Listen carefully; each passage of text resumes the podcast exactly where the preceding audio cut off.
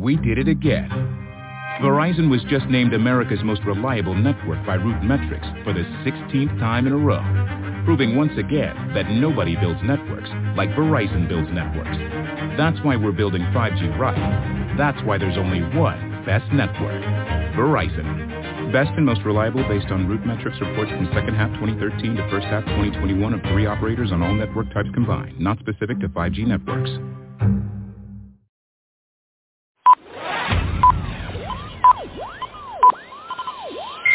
Ladies and gentlemen, may I have your attention please? Good evening. You're listening to Straight Talk with Dean and Mark. We thank you for tuning in and hope you enjoy another exciting episode of our show.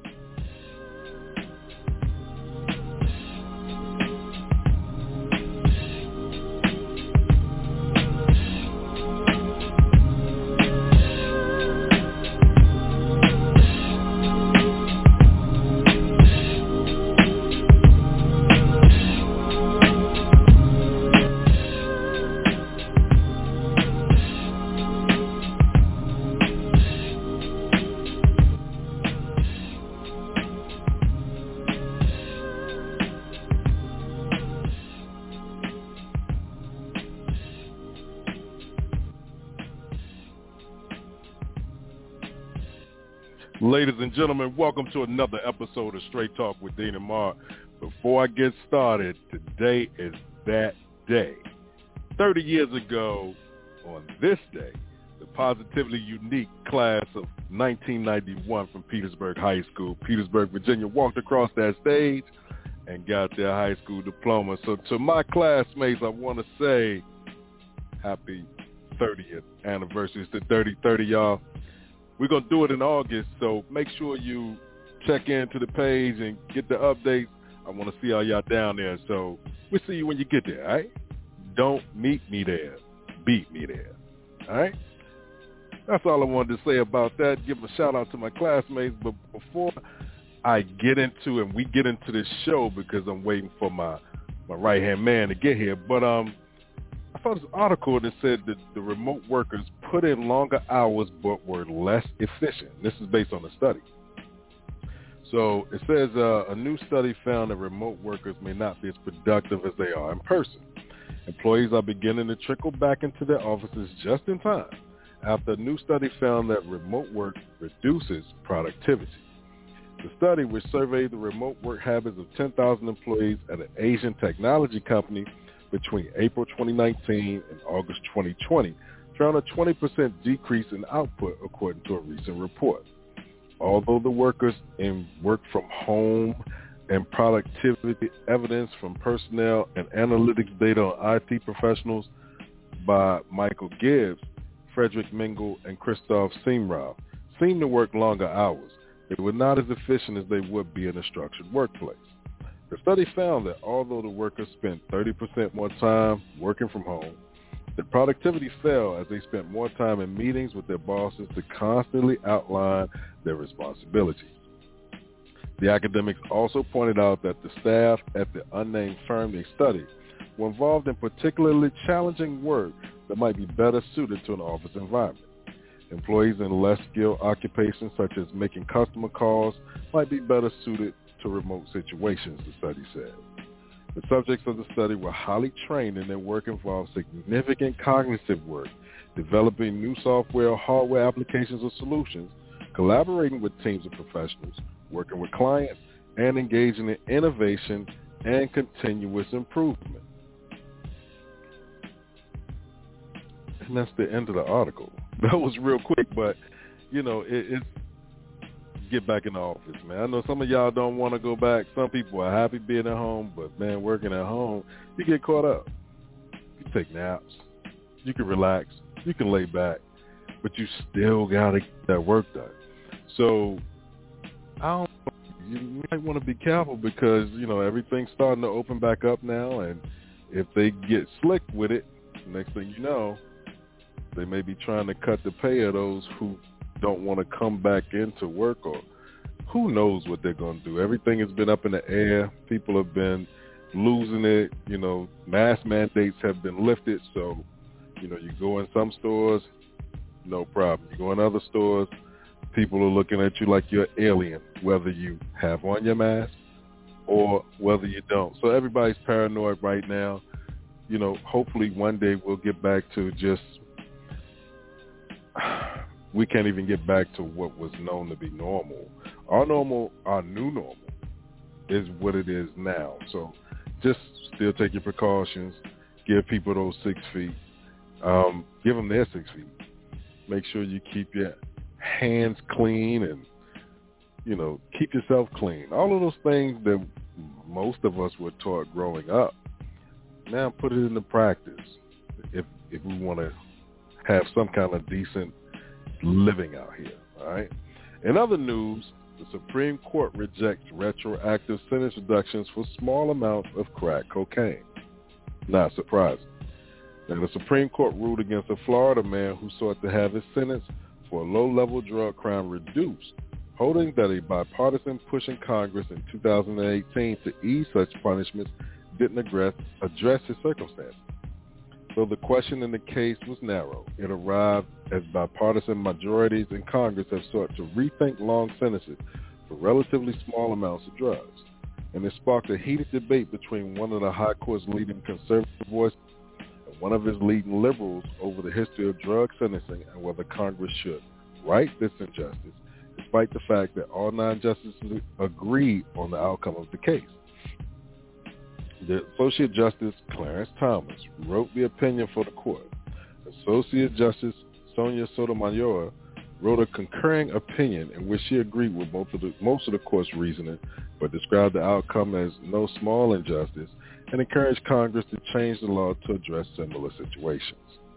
The First Step Act eased tough-on-crime policies that swelled prison populations and had a disproportionate impact on African American communities but its language was unclear to whether certain level, low-level offenders could seek retroactive sentence reductions to, to lower courts held, setting up a situation where those convicted of more serious crimes may wind up with a more lenient punishment.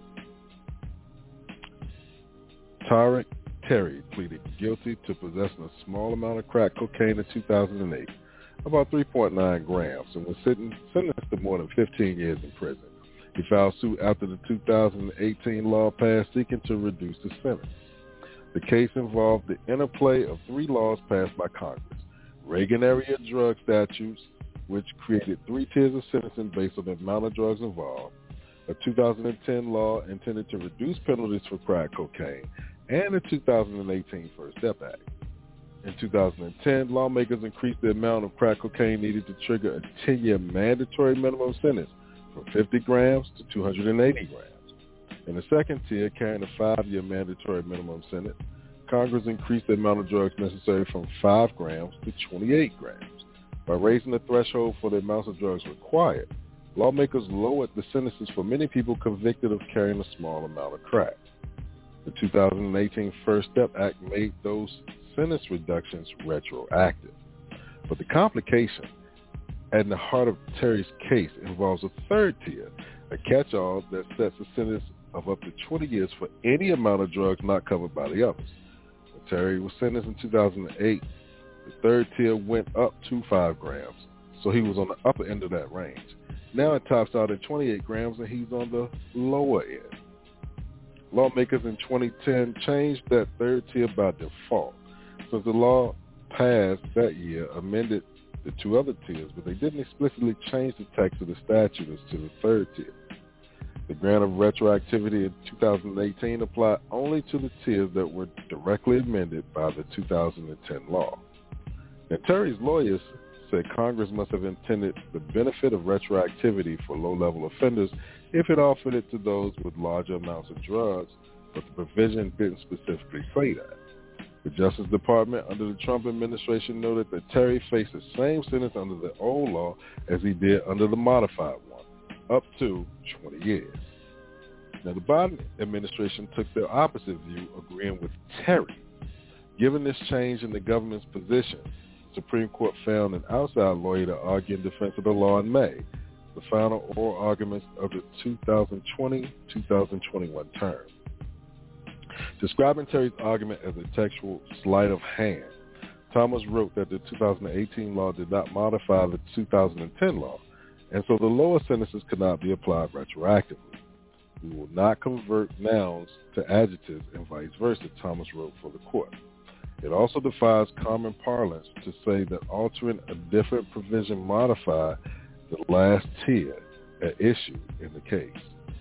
In her concurring opinion, Sotomayor said she did not agree with Thomas' summary of how the nation wound up with far higher sentences for crack than for powder cocaine.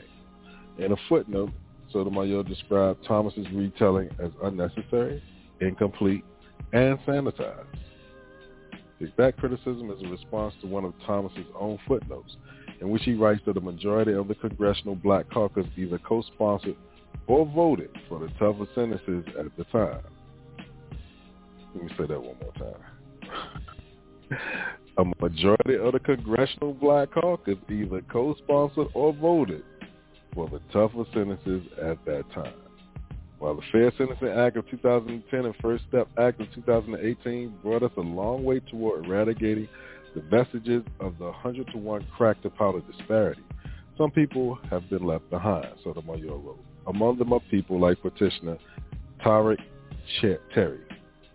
Several of the First Steps Act authors, including Senator Dick Durbin, Democrat of Illinois, and Senator Chuck Grassley, Republican of Iowa, told the court that it was their intent to cover low-level offenders in Terry's situation. But at a time when the court puts heavy emphasis on the text of a statute, both conservative and liberal justices wrestled to square that goal with a specific language. I'm looking at what Congress did, not what maybe they should have done, Associate Justice Stephen Breyer said during the arguments. Sotomayor returned to that point in her separate opinion. Fortunately, Congress has numerous tools to right this injustice, she wrote. A federal district court and an Atlanta appeals court both ruled that Terry's circumstances were not covered by the retroactivity provision.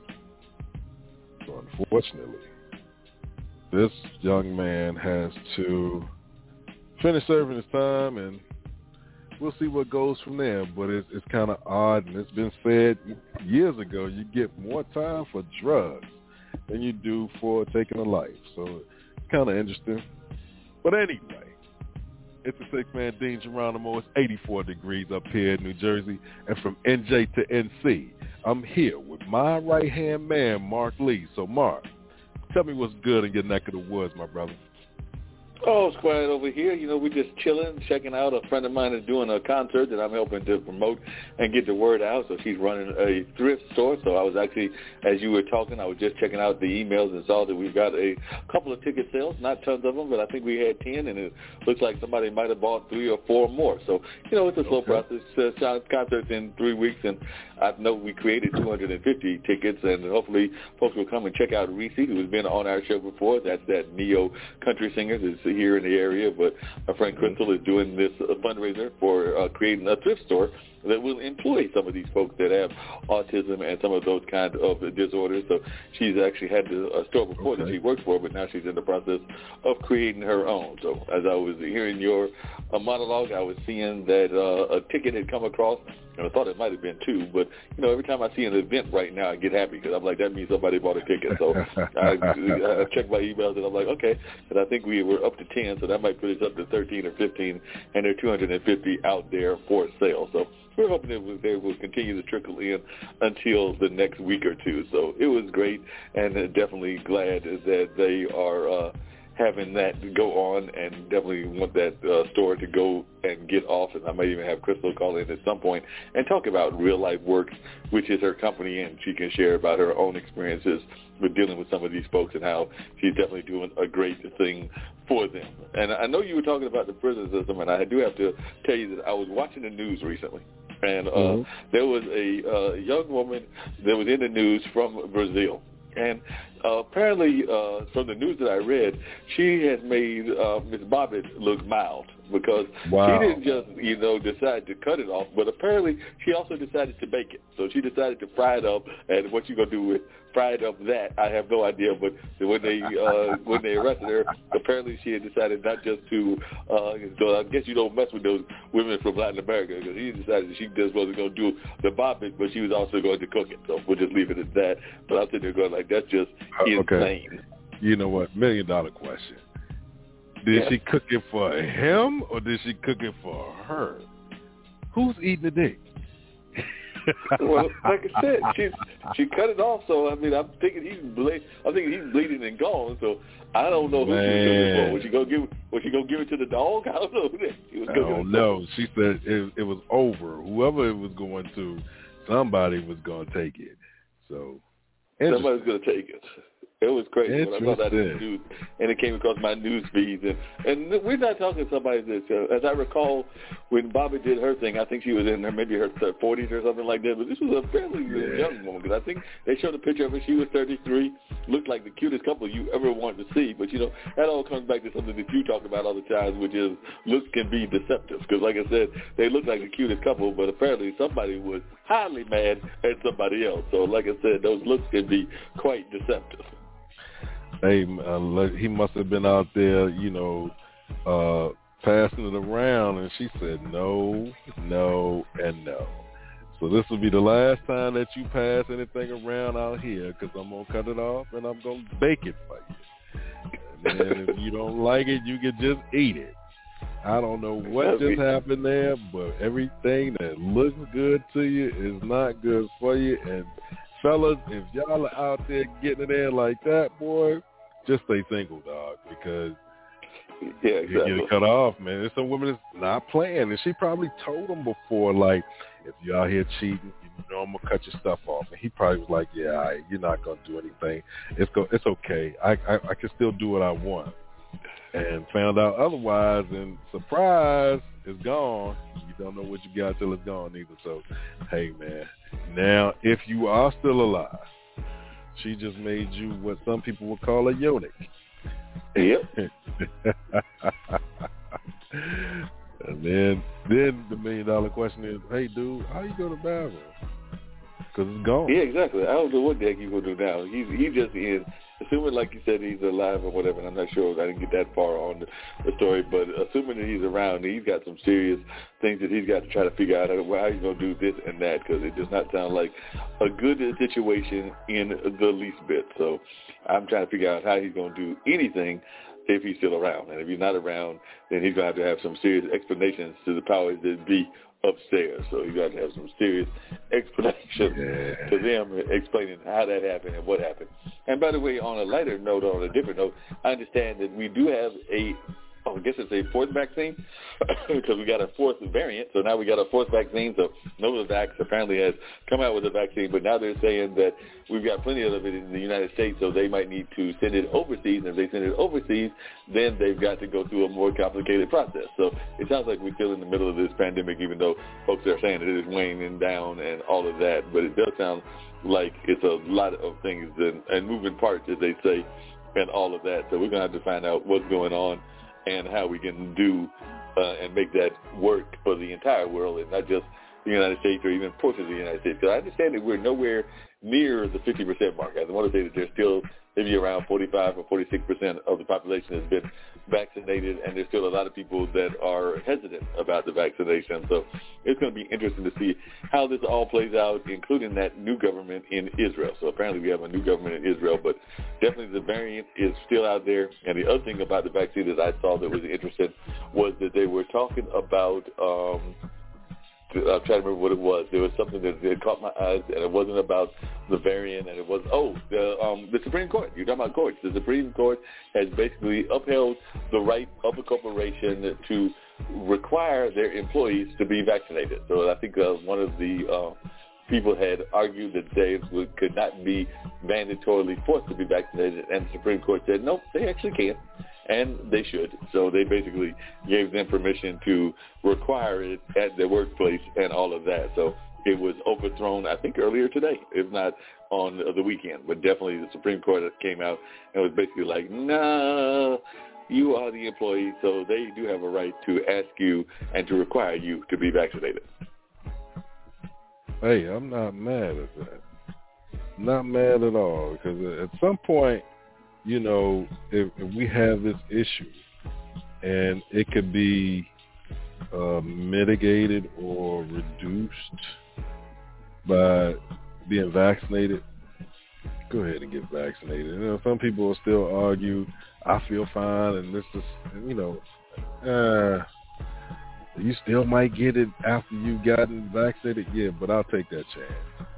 You know what I mean? I'd rather be vaccinated and feel some level of um, protection as opposed to just Not being out there. feel none. Right. No protection. And then, you know, what do you do after that? That's a good question. What do you do after that point? You ain't got no protection. Folks are sitting there going like, he ain't got no protection. What's going on with this? And then, you know, I just found out recently, and I said I was going to mention this to you, that one of our festivals is actually going to go on. So, you know, it did not go on last year. It was 100% virtual and all of that.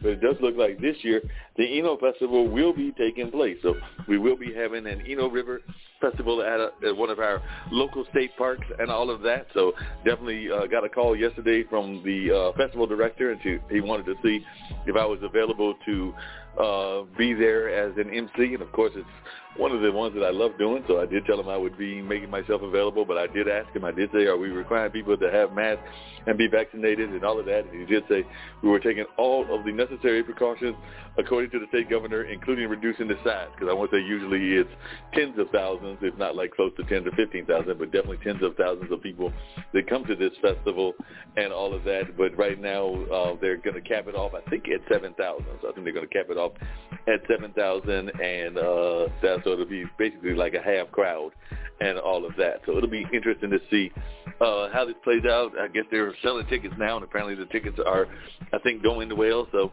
we're going to have a half crowd, you know, and there will be a day of virtual as well. So you know, this is the age of hybrid. So we will be having a hybrid event that will be one day of virtual and uh, possibly uh, two days of live, assuming that, you know, a Delta strain or something else crazy doesn't happen in the next week or two. But right now the plan is for us to be live and in person. So it'll be interesting to see how that all plays out and how this all goes. But I'm definitely looking forward to an amazing festival. I did not have one last year, so it's been two years since I've been out at Eno. But you know, it's usually some good times with some good artists, some good conversations, some good food, and all of that. And even though they did tell me that my usual buffet will be reduced because they couldn't get the caterers together uh, in time the way that they have in the past. Oh, so wow. I will have to settle. I'll have to settle for my non-usual buffet because usually there's a whole buffet out there and I can really grub down and everything. So I will not get the full buffet. I will get a partial buffet. Well, hey, that's better than no buffet at all. that is because true. they they could have actually gone that route and said, you know what? Nah, we're not uh, we're not even going to bother to offer that right now. That's right. They So- could have been like, we're not offering any food at all. We are giving you no buffet. yeah, like eat before you get here because uh, we may have a couple of food trucks out there, but that's it. That's Yeah, that, that, no, no problem at all. no, they could have been like that, but they could have been like that, but they were not that way. They were nice to us and gave us the ability to do that. So definitely looking forward to uh, seeing what happens in that regards, and definitely there's so many other things going on. I understand that, um, and we're just gonna give people a heads up about this, and of course we talk about some other things that we've heard about. But I understand that um, you've got a major event coming up, so you know we might not be doing this uh, next week and everything because I just said you've got a major event coming up, and as I put Yeah, in an email, a friend of mine sent me an email, and they uh, we were booking stuff, and I gave them some dates, and I even told them this is I'm not going to read my exact email that I wrote to them, but it was actually one of the podcasters, and um, and we sometimes get our guests from this service called Pod Guest and everything. I know you sent me one about another one, but we do get some of our guests from one of those their competitors. But um, and I will check into the one you sent. But they said, can I? Uh, they said they could not do today. I think. So I said, well, um, if you can't do today, I can get you on the 28th. I cannot get you on the 21st because my co-host is having a wedding anniversary, and I'm not trying to have him get killed and me get killed for doing something to get him killed. So I, I yeah, man, look. I would not. Don't don't don't look. I would not like to see that situation. It'll be 18 years next Monday. Uh, Dean Geronimo and Dr. Diamond, June 21st, 2003, 3 o'clock p.m. The two became one, and I'm not trying for it to go back to a half. So, you know, Right. it, yeah, it'll be 18 years married um, on next Monday. So, you know, it's one of those things where it's not like, like, wait, I got to do this show from 7 to 9. She knows that. We've been doing it for seven years. However, we've been married for much longer. So, we'll hit them with a replay next week. We'll hit with the replay next week because, you know, that is, you know, celebrating those anniversaries is very important. But, you know, today was an interesting day in that regard because you gave me a call about that. And, you know, I have the pleasure of doing another great of news event and everything. And that's my buddy Steve Rao, who has not yet, I don't think, been on our show. Maybe he has, but I'm trying to remember. But he's the gentleman that's the Morrisville City Council person and all of that. Now that I think about it, I think he has been on once or twice. But he's the Morrisville City Council person. And he did his um, news brief because we do like a news show from 10 to 11 on uh, Pod TV, formerly IBM TV. But we do it every morning on the weekdays. Uh, 9 until 10, and he sent me an email after we did it today because he did it today because he's on a three-day vacation with his family, his wife, and his kids and everything. So he did do it today and everything between the hours of 10 and 11. And then about the afternoon, shortly after you called, uh, he sent me an email. And he was like, Mark, I need you to take it and maybe do a shortened version. So it might only be a 15 or 30-minute news version tomorrow or Wednesday because I'm not going to be back on until Thursday because uh, I'm on vacation. So I'm thinking that his wife told him that he was on vacation and that he needed to take a couple of days off. So I've not had this conversation with Steve, but my guess based on other conversations with him and based on conversations with you and other people I know that have been fortunate and blessed enough to get those things called wives is that um, after he did the news report this morning, his wife, after they went on the walk on the beach, was probably looking at the beach and probably looking at him going like, if you think you're going to be on that show tomorrow and Wednesday and we out here at the beach, you done lost your mind. That's what I'm imagining the conversation was. And that's why he sent me an email about a couple of hours after you did saying, uh, Mark, I'm not going to be on because uh, the boss told me I'm not. he didn't quite put it that way, but I could read between the lines. I hear that. He said, Yeah, "Don't I- don't ask the extra question. Something might happen." Exactly. I could read between the lines. So I did not ask any extra questions. I just said I, ju- I told him I was not expecting to do a full show, so I was. They may get an abbreviated version, but we will see what we can do on Tuesday and Wednesday, and we will have the full version when you come back because it is really your show. I'm just the co-host. So, like I said, in that case, I'm just the backup. So I will uh, do what I can as your backup, but I do expect you back in place and all of that. So definitely. Um, that was just fascinated on that part. So I'm sitting there going like, wait a minute. Um, both of my hosts, or at least two of my hosts, are pulling out because the spouses have set down the law. Hey man, it's not even putting down the law. It's just being smart about this whole situation. And see, oh, I don't blame you. once you once you learn, you know, people will say, uh, "Happy wife, happy life." Nah, it, it's happy house, happy spouse, man. And, and you know, you take the other person's um, interest and you promote their stuff. They promote yours, but you also make time for them. You know, so it's only it's only right. It's one day, and then we go back to doing what we do. You know what I mean? This is the 277th show, so you'll get 278 on the 28th. on the 28th because Dean's got to do what he's got to do in order to stay sane and happy with his wife, and I cannot blame him for that in the least bit.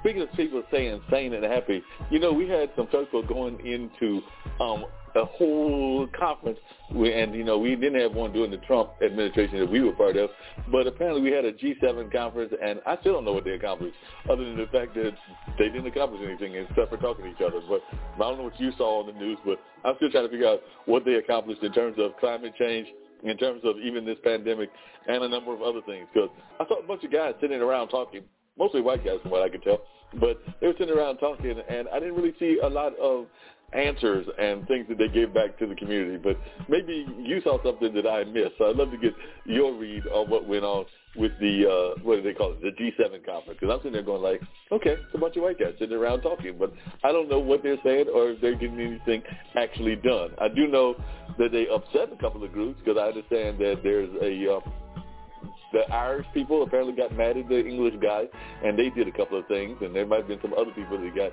upset, like maybe Brexit and a few other entities. And then I also understand that even though it didn't involve the G7, that some of the conservative uh, people in um, the Catholic Church are upset at um, President Biden, and they're trying to force the Vatican to issue some sort of some sort of statement about abortion and basically force his hands because he's already said that he's uh, pro-life, but he's also very much of a uh, raised Roman Catholic and the first one that we've had in about 60 years. But he's like, no, I'm not going to change my views and my attitudes because y'all got an attitude about a certain issue that does not agree with mine. So I think that they were trying to force his hand by getting the Vatican to force his hand, and the Vatican was basically like, no, believe it or not, we are the Vatican and we do have a, a separation of church and state even here as well. So apparently our some of our conservative U.S. Catholics are trying to force the issue and get the Vatican to make a radical statement that basically would not allow Biden and anybody else with pro-choice views to get communion. So they're going to hold back communion because of the views. So they're going to sit there and be like, no, no, y'all have been bad boys. Y'all can't have the communion. You know what? That, that makes absolutely no sense. But stranger things have happened. I would like to know what the Vatican is hiding from the world. That is what I want to know. You know what I mean? Like you see it and they, they allude to wait, it. Wait a minute. Are you t- wait, stuff like wait that. a minute. Dean. Wait a minute. Are you trying to say that the Vatican might be where Jimmy Hoffa's body is? Because you know, I was thinking it was over there at the stadium, but then we tore up the stadium and they never found it, so that ruled out the stadium. So now you're kind. Of, so now you're thinking that it might be over there in the Vatican. Uh, Along, I think along, along no. You know what? Of along Nah. with the guy that dropped out of the plane, We and they never about found his body either. DB Cooper. I think Yeah. DB Cooper broke his neck somewhere out there in the woods, and the animals ate his ass up. That's what I honestly think because you know you didn't steal enough to live for the rest of your life. So at some point, that money had to have dried up, but it actually dried up when he probably fell and broke his neck. Like I said, he's out there and he's done. And you know what, Jimmy Hoffa, he they probably burnt them up too somewhere up there in the Meadowlands. That's a lot of marshland land up there. So I doubt if they would have buried them under the stadium because that's something that, you know, eventually, as we saw, they tore down the old stadium and built one right beside it. So now they say, okay, he's not in there. But did you check that marshland between East Rutherford and New York? There's a lot of wetland up there, man. So it's possible he could be anywhere up there. Oh yeah. He just magically disappeared one day. You know, and people don't people don't run away. I guess you know some folks are still claim that Elvis is still alive. They found him dead on the toilet. Um, you know, other people will say Wait that. Tupac is still alive, and and he got shot up, and they did an autopsy on him. I don't know anybody that's gonna bounce back from an autopsy, but you know. Yeah, I don't know anybody that's done that. You know, I haven't really seen anybody that's come back from the dead. Even though you know we've had a couple people, including even guests on some of our shows that have talked about it. But you know, until until somebody and and you know, I'd probably join them if it happened because I you know I'll, I'll just be blunt. Um, if somebody walks by, and I've had a couple of friends, and I've even mentioned some of them because some of them were people that I had a great deal of respect for. But one of them knocks on the door or comes through here, and they look like they are still themselves. I mean, if they look like a spirit, um, that's one thing. You know, like if there's like some voice that I hear or some spirit thing, then I might be able to deal with. But if they walk through the doors and they actually got footsteps and I know that they're gone, I'm probably going to be joining them because there's going to be a, a very quick sort of thing happening in my body that's going to probably cause me to join them if I if they walk through after, you know, and particularly if I've seen evidence that they're gone. Like you know, there's some folks that um, they're like Elvis. So, you know, I wasn't there. I wasn't even at their services or everything. So if they walk through the door, I might be able to buy it because I wasn't there and I never saw the you know the body or saw the in stage and everything. But there are some folks that I was there. So if they walk through, like if my grandma walks through, I was there and I remember that. And there's some others even in my life. So if they walk through and they're like, you know, physically talking to me, I'm gonna be sitting there going like, okay, I might have to be joining you up in the uh, by and by, as they would say and everything, because I'm not believing what my eyes are seeing. You know what? I'm just gonna take off running, man. I'm out. I don't even want to wait to see what they gotta say because I know and like I said, if I was there and I saw your body go in there, well, you know how they close the casket up. Right. They lower the body down in there to close the casket up. I saw you get buried. Um, nah, I'm out of here. And then my first question before I run though would be like, all right, so you've been gone since whatever year. Why why right. why come why come back now? You know. Yeah, why now? and, and you know, I'm like, listen, here's my phone. Say the answer into the phone because I'm gone. And I might come back and get it. I need you to post it to social media. I'll give you a quick train because I need to get away from you as fast as I can because something's not right. And either I'm hallucinating or this is real. And if this is real, this is impossible. And if this is impossible, uh, you know, maybe nobody else is gonna die. But, but, I'm but not trying to Dave, wait uh, around. But Dave, hold on a second, Dave. I gotta back you up on something that you just said because you know we don't oftentimes have these kind of conversations, but you did just make me crack up and laugh here because Dave, I want you to hear what you just said. You just said you were going to rush. You just said you were going to give them the phone to leave you a message. But you also said, and that's why I started cracking up, that you were going to give them a quick training in how to put the message on Facebook. So I'm sitting there yes. visualizing Dean talking to his um, late father or his late mother, talking about like, uh, well, this is how you do the social media. This is how you put it on the Facebook. But as soon as we, as soon as I'm done with the training, uh, I'm out. I'm out. But I, I am giving you the quick training. So that's like, um, I need to call my filmmaking press because if that ain't a comedy scene, I don't know what it is. Because I'm sitting there visualizing like, you know, this ghost coming and like I said, we, you know, we've had Roddy on the show before. My the filmmaker friend, and there's a couple of others in that industry as well that have been on our show. So we're going to call them because if that ain't a scene, I don't know what is. Because I'm sitting there visualizing like a dean-like person training folks in social media before he goes running. So it's like, yes, yeah, I'm out of here, man. Facebook. I'm gonna show you how to put it up. So you know, because when I go to a computer somewhere, because I'm report my phone stolen.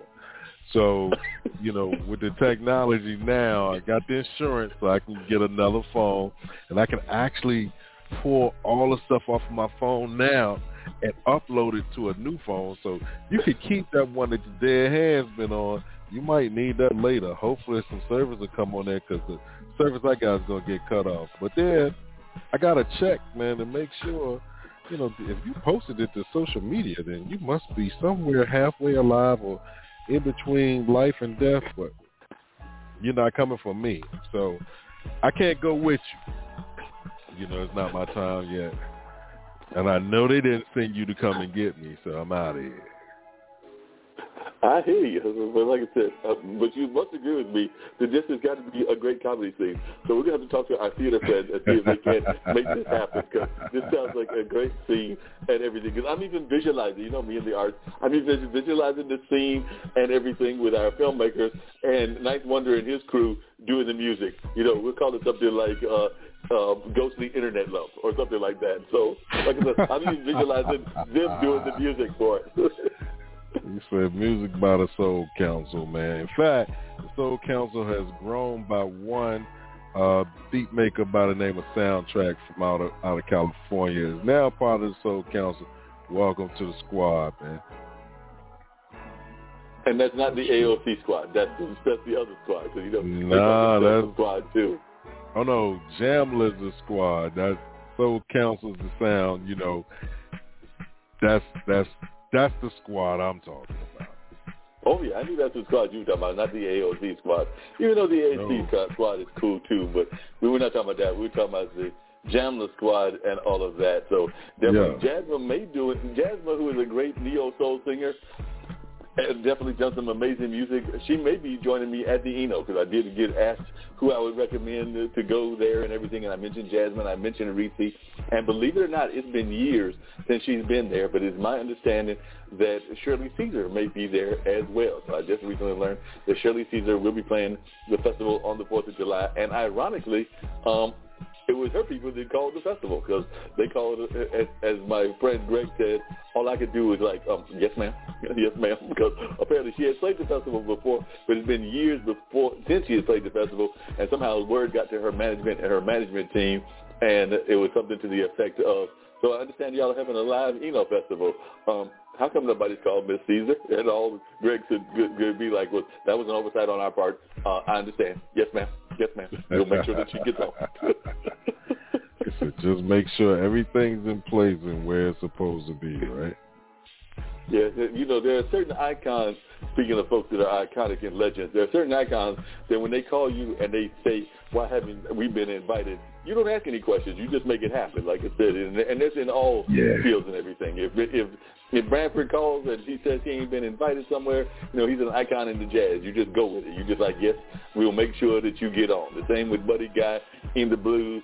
The same with Bootsy Collins and uh, George Clinton in funk. There's just certain folks that if they call you and they realize that they have not been placed on something and they want to be placed on it, you just go ahead and you just say, uh, we understand. We will we will make it happen. So, like I said, I know that a good friend of mine is always talking about the fact that there has been no funk at the Super Bowl. I would argue with him that all he needs to do is get George Clinton and or and or one of the fathers of funk to call the Super Bowl and basically tell them that.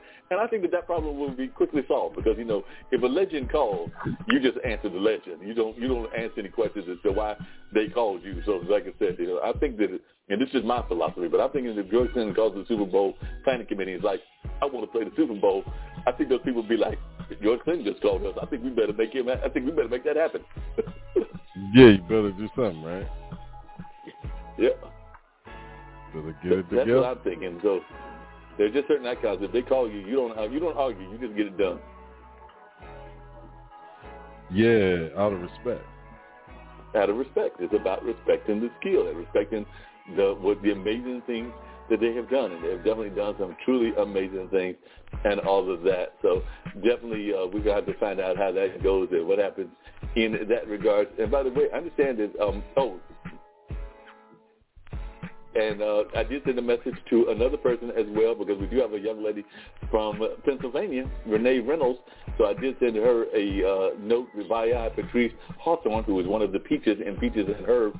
But they're trying to get some of their friends on our show. So we should be getting a uh, Miss Pennsylvania Universe uh, calling us in the near future, as well as uh, Cindy Cooper, who is a uh, artist as well. So she's giving us a bunch of folks that she feels we need to talk to about their musical careers, including Victor Jones. So we might be getting some renowned artists calling us in the month of June and July, thanks to one of the Peaches from Peaches and Herbs. So she's doing her part wow. in getting the word out about things of that nature and trying to let folks know the amazing things that we're doing on this platform and definitely letting them know that they have a place to have their voice heard as well.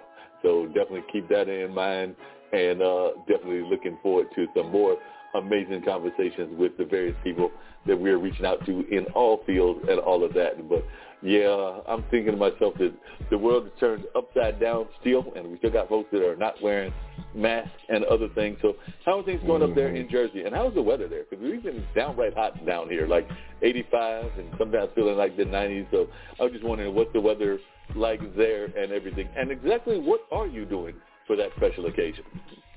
You know what? I'm still trying to figure that out. I got seven days. Well, actually, I got six now. But we're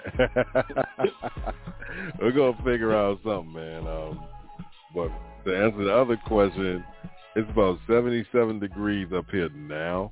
It was like 85 earlier, but it's also a thunderstorm watch. So, you know, just waiting for that to come and go because tomorrow we'll be here and we'll be back at work. You know what I mean? So, other that than that, at work thing, it gets us all the time.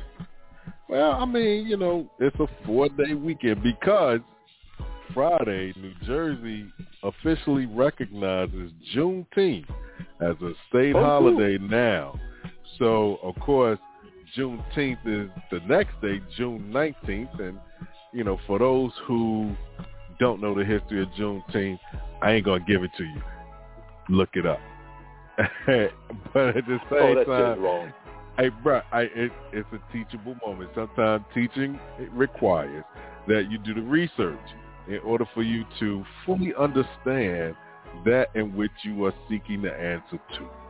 So I can't give you Juneteenth if you didn't grow up knowing what it was or your elders or your ancestors didn't teach you what it was.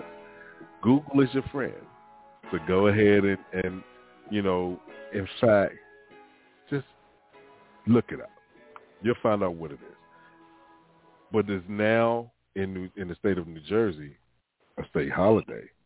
So we're off Friday. Then Juneteenth is Saturday. Sunday is Father's Day. Right. Today's my anniversary. So, you know, we, we got some uh we got a nice little weekend coming up.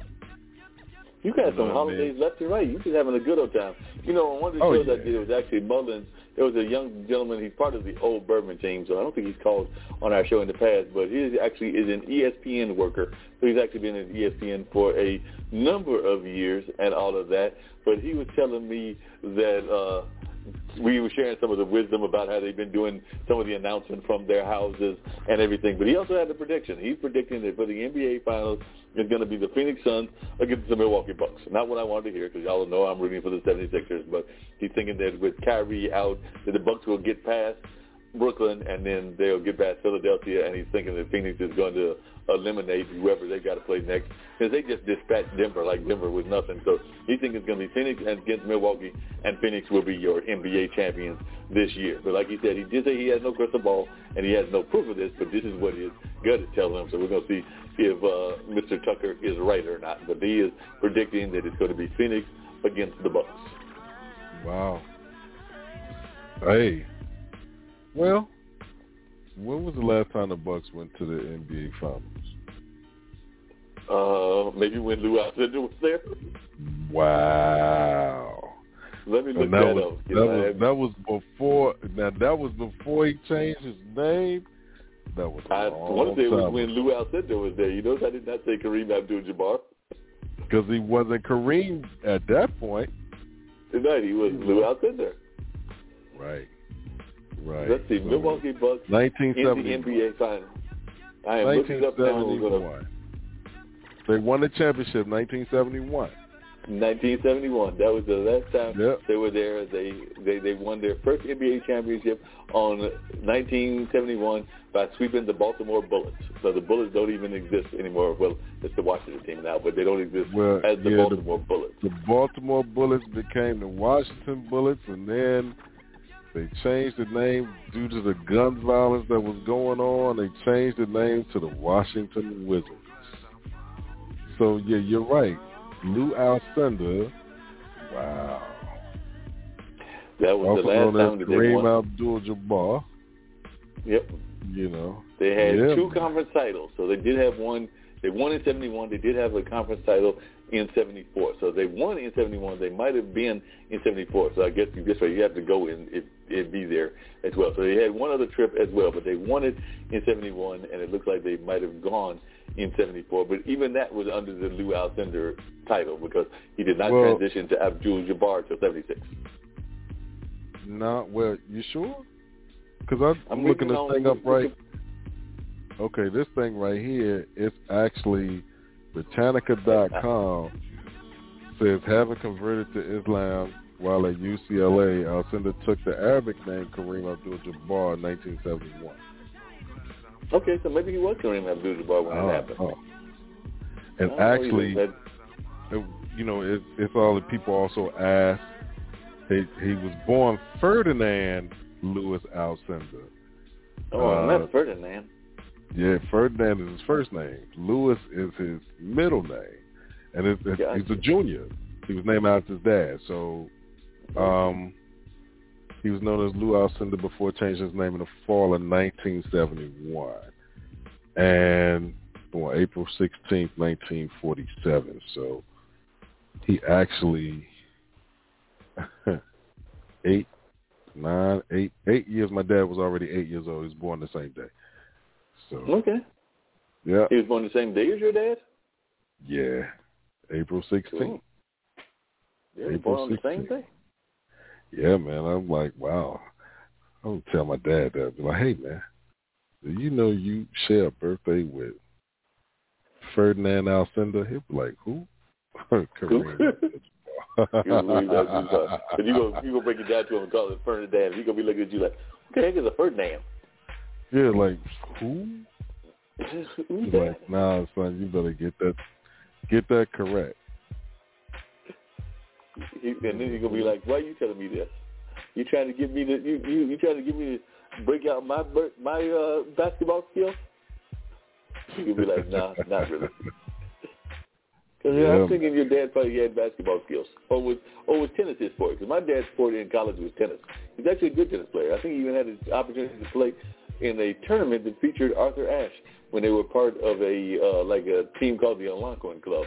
But definitely, Dad was part of that tennis team, and he used to have a pretty good tennis team uh, game before his back went out and everything. But he still does swimming and bicycling and other athletic things. But he definitely had a good tennis game in his youth, and I've even seen pictures of him in the tennis shorts in the whole nine yards. So definitely, he's had a good game, and uh, I've tried to play a pickup game here and there, but nowhere near as good as my pops was when he was playing and all of that. So definitely, uh, it was good to see that he was uh, able to still maintain some sort of athleticism and all of that. And you know, we just had a major sport that had a new champion. So, you know, uh, Novak uh, Djokovic won a uh, championship, and you know he even beat uh, the man that seems sometimes to be unbeatable, but I guess he was beatable this time, which is uh, Rafael Federer. So you know, definitely, even though it's not always that case, um, and apparently he's nearing some records as well. But uh, Novak Djokovic did well, and apparently, you know, took the title, and uh, now folks will be paying their attention to the U.S. Open, which is coming up in the not too distant future and everything. So these folks are dropping records, but he said he won the men's final of the French Open in five sets on Sunday, beating Stefanos Tsitsipas. But definitely looks like he won that after he had dispatched his arch rival um, and all of that because he had, um, you know, he had to defeat Rafael Nadal. at uh, Roland Garros was no, where Nadal's record coming into the match was 105 and two. So he'd only lost two games before he lost uh, this weekend and everything. So that was only his third loss ever there. So that's some imposing statistics. You play 108 games and you only lose three, and now and this was only your third loss. So like I said before that, you could say you only lost two. Can you imagine playing 108 games of anything and only losing three games? It's a bad team right there. that is a bad record if you got that kind of single sport that you can just do that. And I was disappointed by Oh, my yeah. Carolina Hurricanes. They did lose. They did lose, and they did uh, get exited out of the Stanley Cup. So I don't even know who's in it because my boys. Because the only reason I root is because we got hockey in the Carolinas now. So my boys are out. So I've not even been paying attention. So I have no clue who's in that. But if there are any hockey fans listening, and they want to tell us who's in it and whether they're rooting for anybody. We will gladly hear from them if they want to call six four six. 668-8393. I told Dean that we might just be having an open conversation today. So if anybody's listening and they want to join the conversation, the number is 646-668-8393. They can even tell Dean what they think about his crazy dream and the fact that he wants to train his ghost relative in how to use the computer before the computer is actually used. No, So not like the said- computer, the phone, The man. media. Like, So, y- yeah, you, you're not right. gonna sit down and um be near me. Hell no. You know, I can I could show you what I need to show you and get the hell away from you. you can show that from a distance. You can show that from a distance. You can just exactly Facebook from a distance. You know, you have to be in their face to do that one. You can do that one from a distance. No, I can I can actually walk you through it while I'm walking away. You know what I mean? Had to do it, man. I had to stay away. So you can just sit there and walk away while you're actually doing it and all of that. So you'd be like, what you do is you write the post, and then you do this, and you do that, and the whole time you're saying that, you just keep walking away. yeah, man. And then once Heck you, yeah. and, and then you're, you, I can see this thing. You, the the the last thing you say is, "You got that?" And they say yes, and that's when you go bursting out into a dead sprint. Am I right? Oh yeah, out of here. Right, like you said, a dead sprint. As soon as they, as soon as you explain it to them, and they say you got, and then you say you got that, and as soon as they say yes, you're in a dead sprint, and folks are looking at you like, "Dang, I didn't know Dean could run as fast as Usain Bolt." Hey, I, I'm gonna do something because there's no way I'm staying around to uh see what's going to happen. You know, that's not for me. you're not gonna stick. Around, you're not gonna stick around and just see what's happening. No. So tell me, No, are we sir. actually going? to I understand that this guy might be more headline, hardline, but are we actually going to get any peace in um, the Middle East, or are we just giving up on this? Because, like I said, you know, they got a new leader, and I understand he might even be more hardline, and we ain't had peace in umpteen years. But are we finally going to see peace, or is this like a dream that is never going to happen? You know how I feel about that. It ain't gonna happen, man. It's not going to happen. It's just gonna be more of the same. Sometimes you uh change the player, but the game stays the same. You know what I mean? So, wow. hmm, weird. Well, I'm thinking some interesting stories that you might be interested in. One was apparently 2020 was the deadliest year for gun violence in decades, and guess what? 2021 is becoming worse. So it says uh, the shootings have come at a relentless pace. Gun violence this year has cut through celebrations and funerals, places of work and houses of worship. It's taking lives at a grocery store and in a fast food drive-through lane. And most of all, it has unfolded in city streets and in family homes away from the cameras and far from the national spotlight. By almost every measure, 2021 has already been a terrible year for gun violence.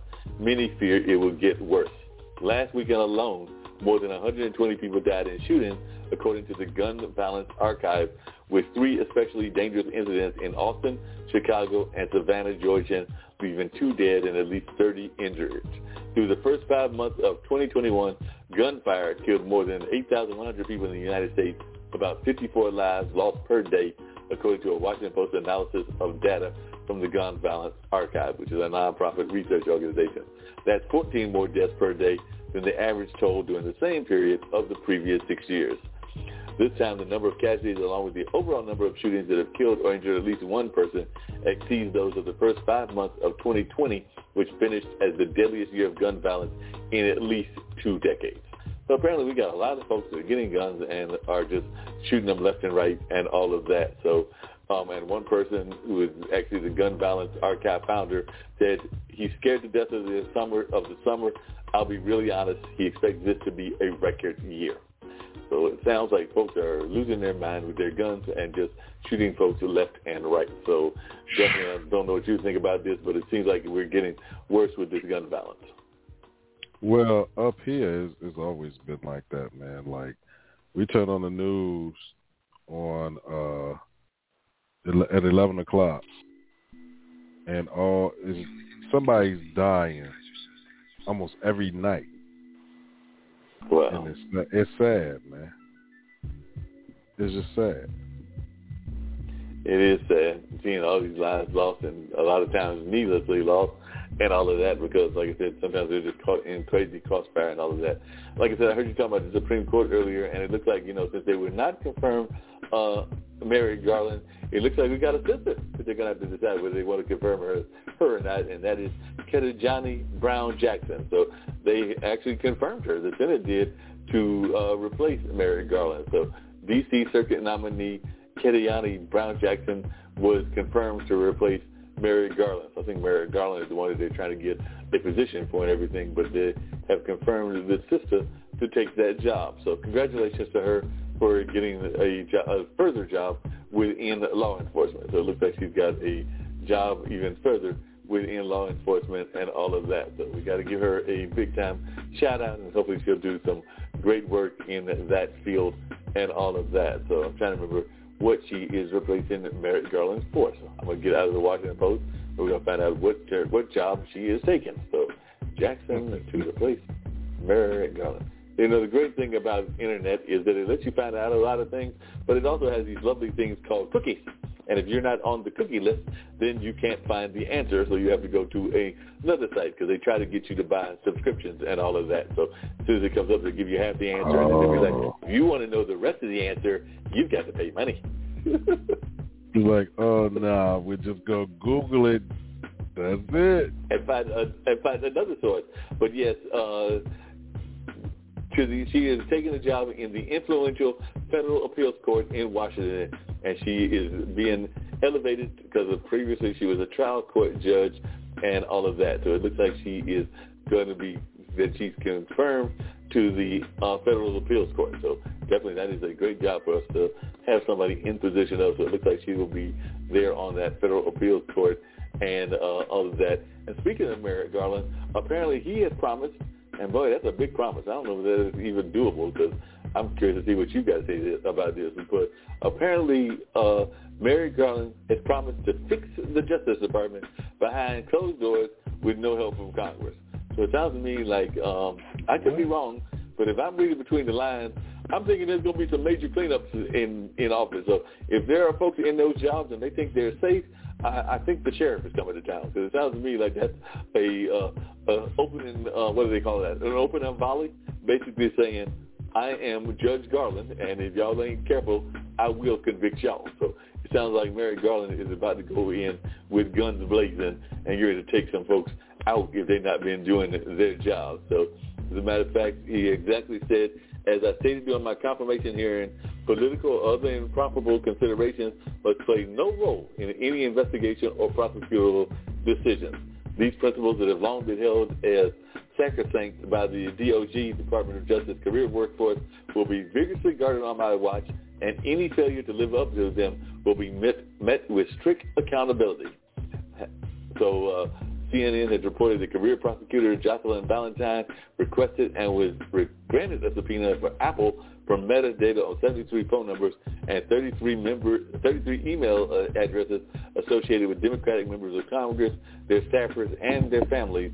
So uh, it looks to me like all kinds of people might be in trouble, including some from both the both sides of the aisle. So it looks like Garland's coming in with uh, guns blazing, and I think those guns might be gained at all kinds of targets. Wow. Well, we'll see what happens.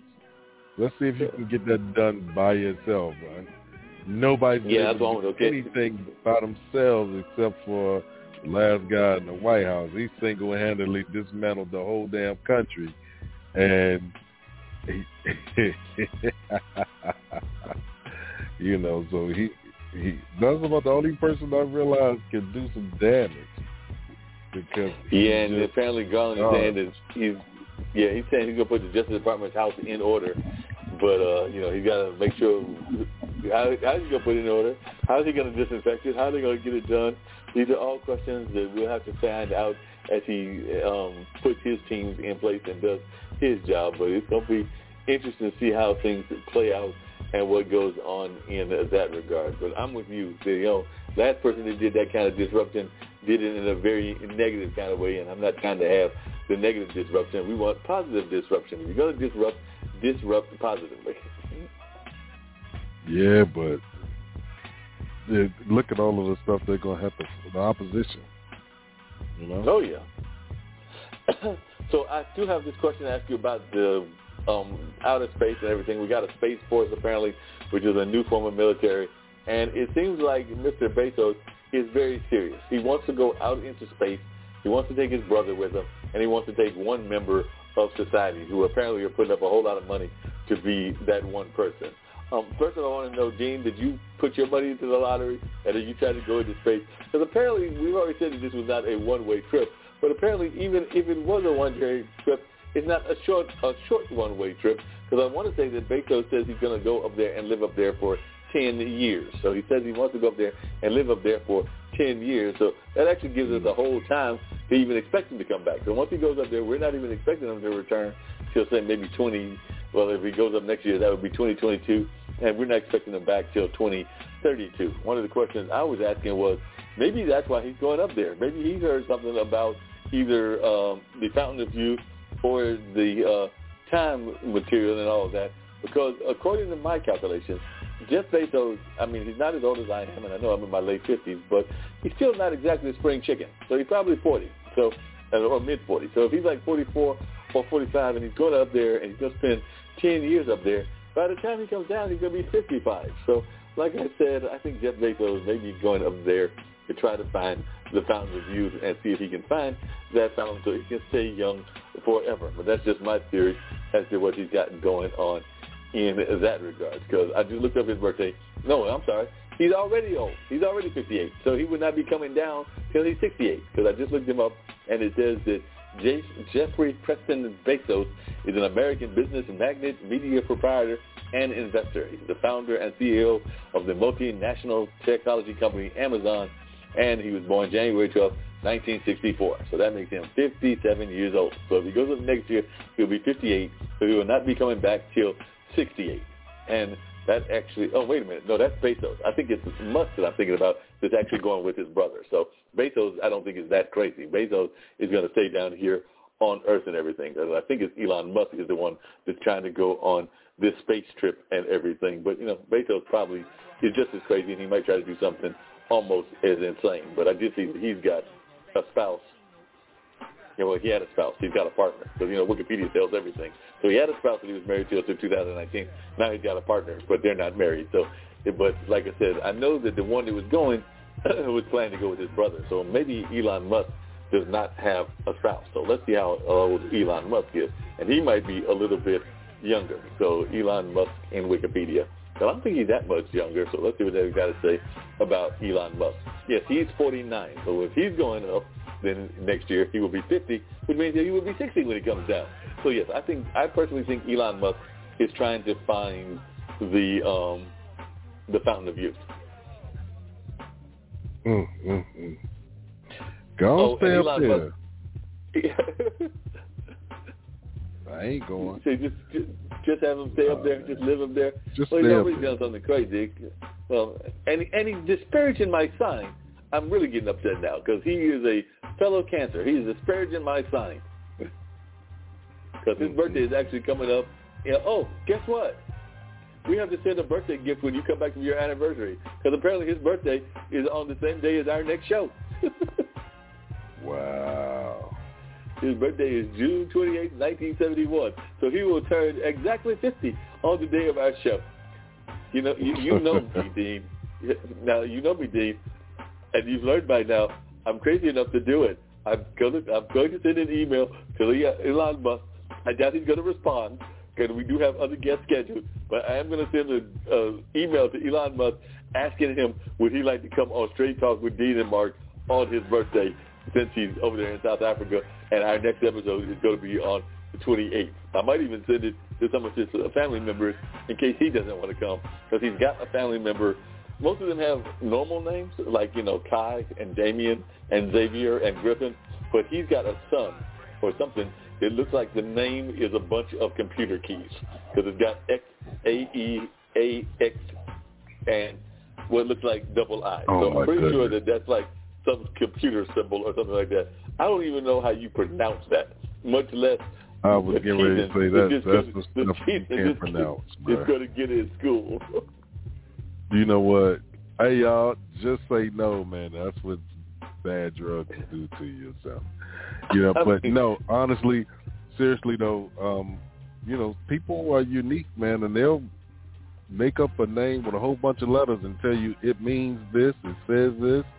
And the only thing you can do is is, is go with it and hope that all you you don't do get is go. All you can do is go with it. Apparently, the kid that he had this thing by, I mean, the kid that he had, is one years old and everything, and we're going to try an experiment right now because you know we're having fun on our show, and this is just kind of one of the roundtable ones. So we're going to try an experiment. I don't know whether this is going to work or not work because I don't know how good my phone speaker is and everything. But we're going to try and experiment because apparently on YouTube, um, he put out a YouTube that explains how to pronounce his youngest son's name. So I've actually took the phone off the charger so I can put it closer to everything. And we're going to see if we can actually hear Elon Musk explaining how to pronounce this son's name. So I'm going to pull up the YouTube and we're going to see if we can actually hear what he's got to say because he's going to try to explain to us how to pronounce the name. Yep, that was that was part of it. Let's see if I can get it to actually go. Oh, hold on a second. I think that was the wrong one. All right, yeah, that's a that's the way wrong one. We got to go back to the other one because we were getting ready to find out how to pronounce the name. Alright guys, we've been talking about Elon Musk and Grimes New Lady Boy all week, and we officially have a pronunciation from Elon Musk himself on Thursday's episode of the Joe Rogan Experience podcast. Musk explained that it was Grimes who mostly came up with the unique name, and here's exactly how to pronounce it. Take a listen. I mean, it's just X, letter X, um,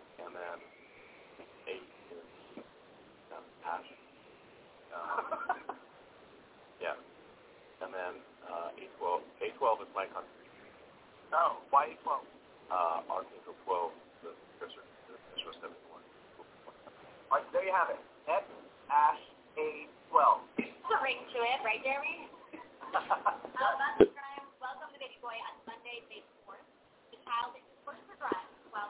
That is no way how I would pronounce it, but you heard it there from Elon Musk himself. Apparently it is pronounced X A-S X812 or something like that. But we did hear it live and on the air from YouTube how he pronounces it himself. So apparently Man, we got it. What, what's the old yeah. expression? We got it from the horse's mouth. We got wait, it directly wait, from the what, horse's mouth. what in the hell in the hell in the hell in the hell is that? I'm just asking. and, and how do you? The child is one years old right now. So in five years, and I know that they go to private school, but even in private school, they will rag the hell out of you and everything.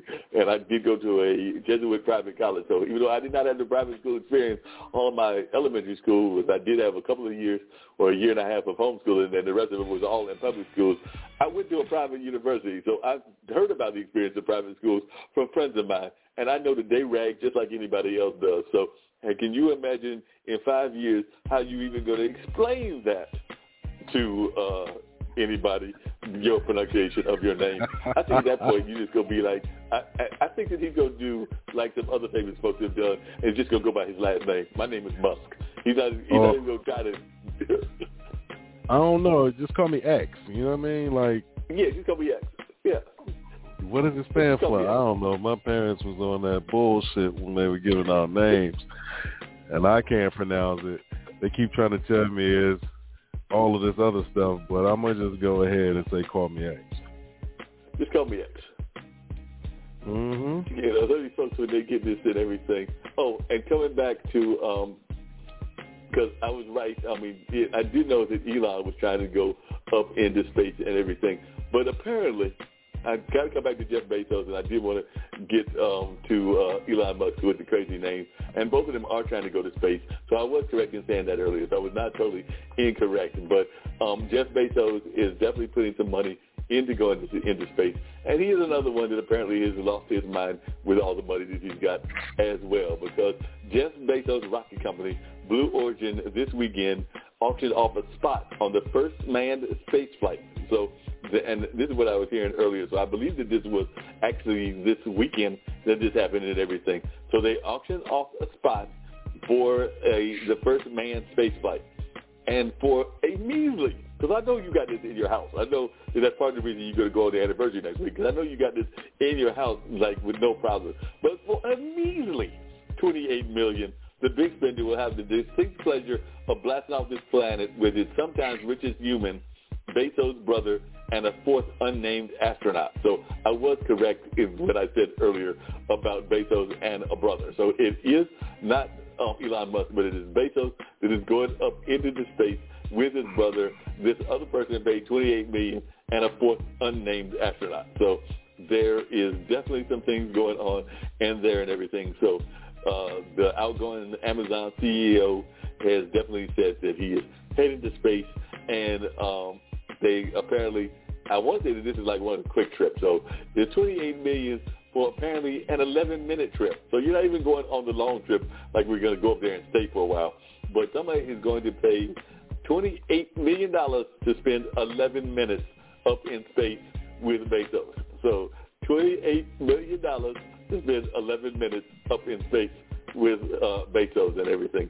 And I just know, I, I can already see that you're rushing there Dean. I can already see that you are rushing to that private bank that you keep in that um, sofa of yours, in that couch of yours. So well, I, can, I can already see. You must be talking about 28 million. million. You must be talking about 28 million lint balls because uh, uh dollar bills and shit. I wish I know what I would do something better with twenty eight million dollars if I had it than to try to go somewhere where, you know, it's uninhabitable. So I wonder if they believe they're going to reenact that movie The Martian and go out there and grow trees and find water and all of that stuff. But sorry, hope y'all left y'all I, I, stuff I, in water. But I, you're not following me, Dean. I just said that they're not even going to space. They just said the auction winner paid twenty-eight million for an eleven-minute ride.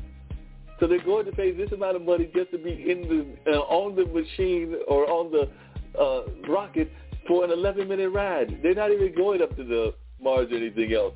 It's literally an 11-minute ride Mm-hmm. on a reusable rocket launched by his space company. And just to let you know, you know, what it was, it P.T. Barnum said there's a sucker born every month.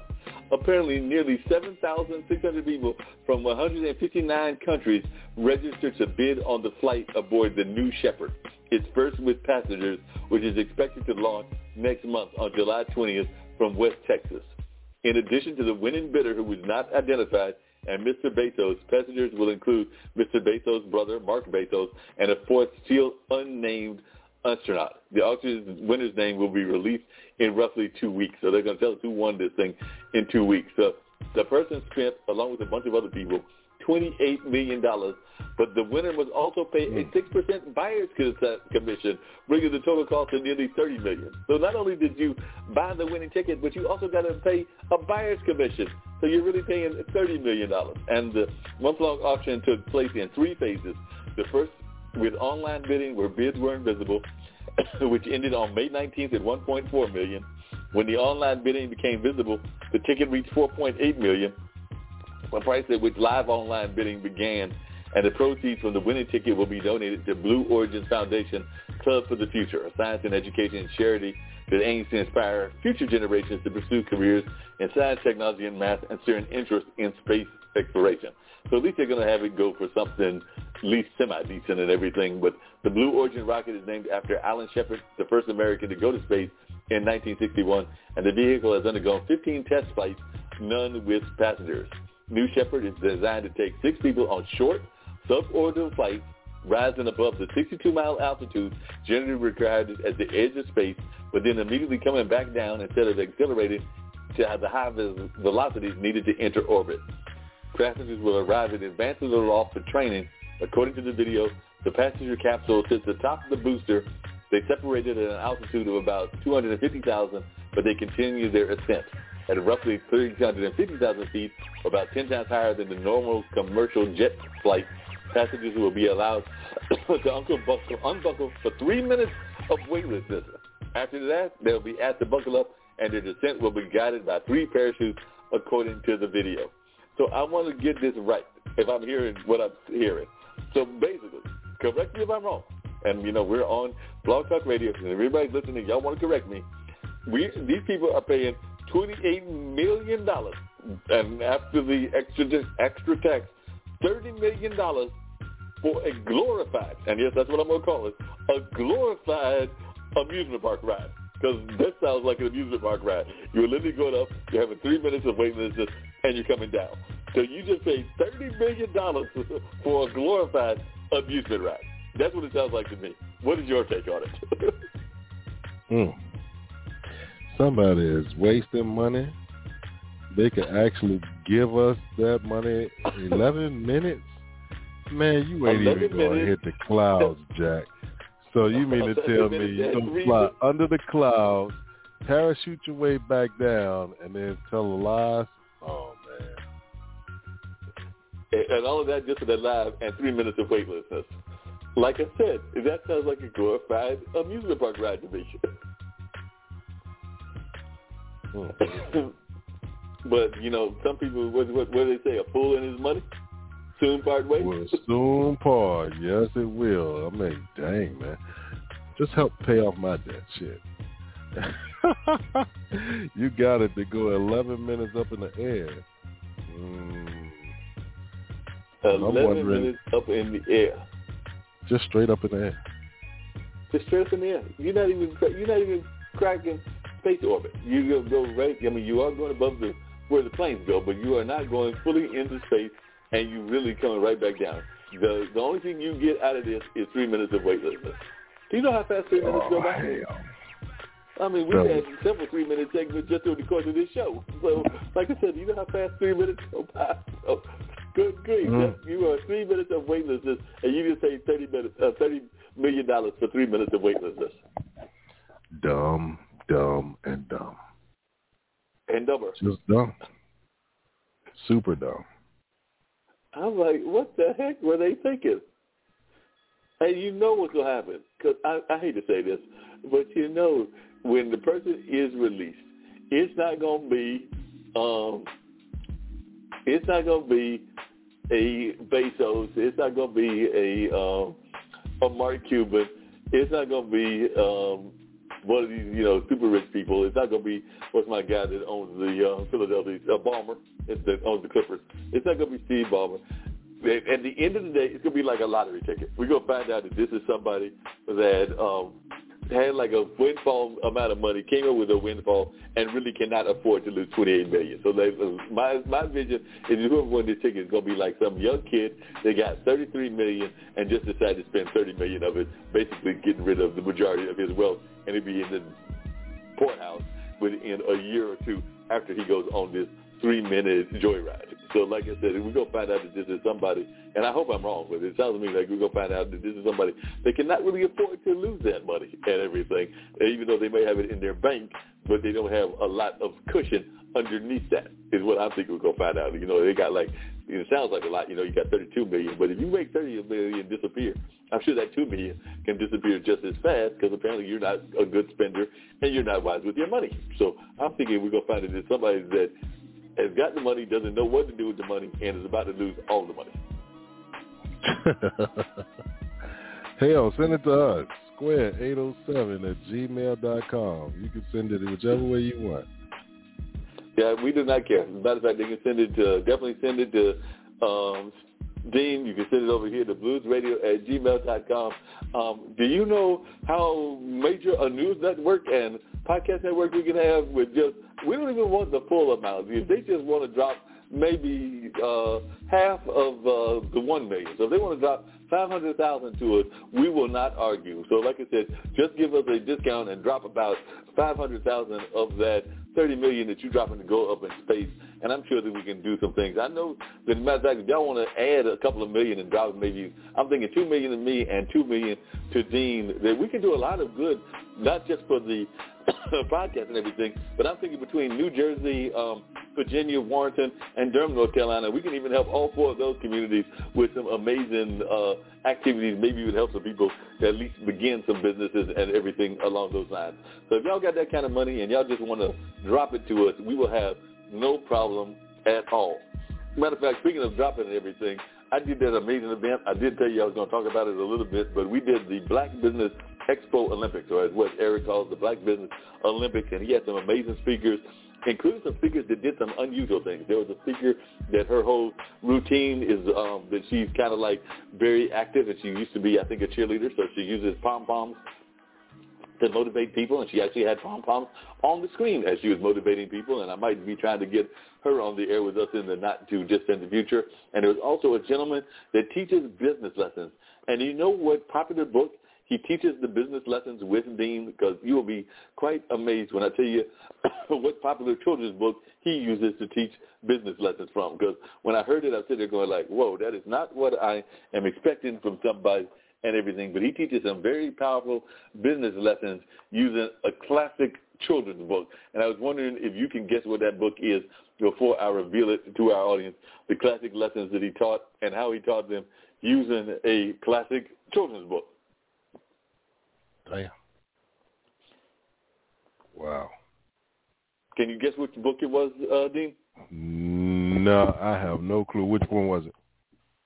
He was using the business. He was teaching business strategy and classic business techniques by using the classic book Green Green Eggs and Ham. Green eggs and ham.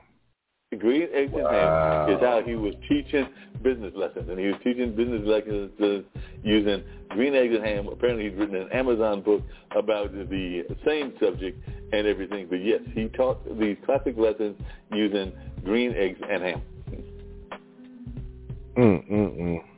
Well, hopefully it makes sense.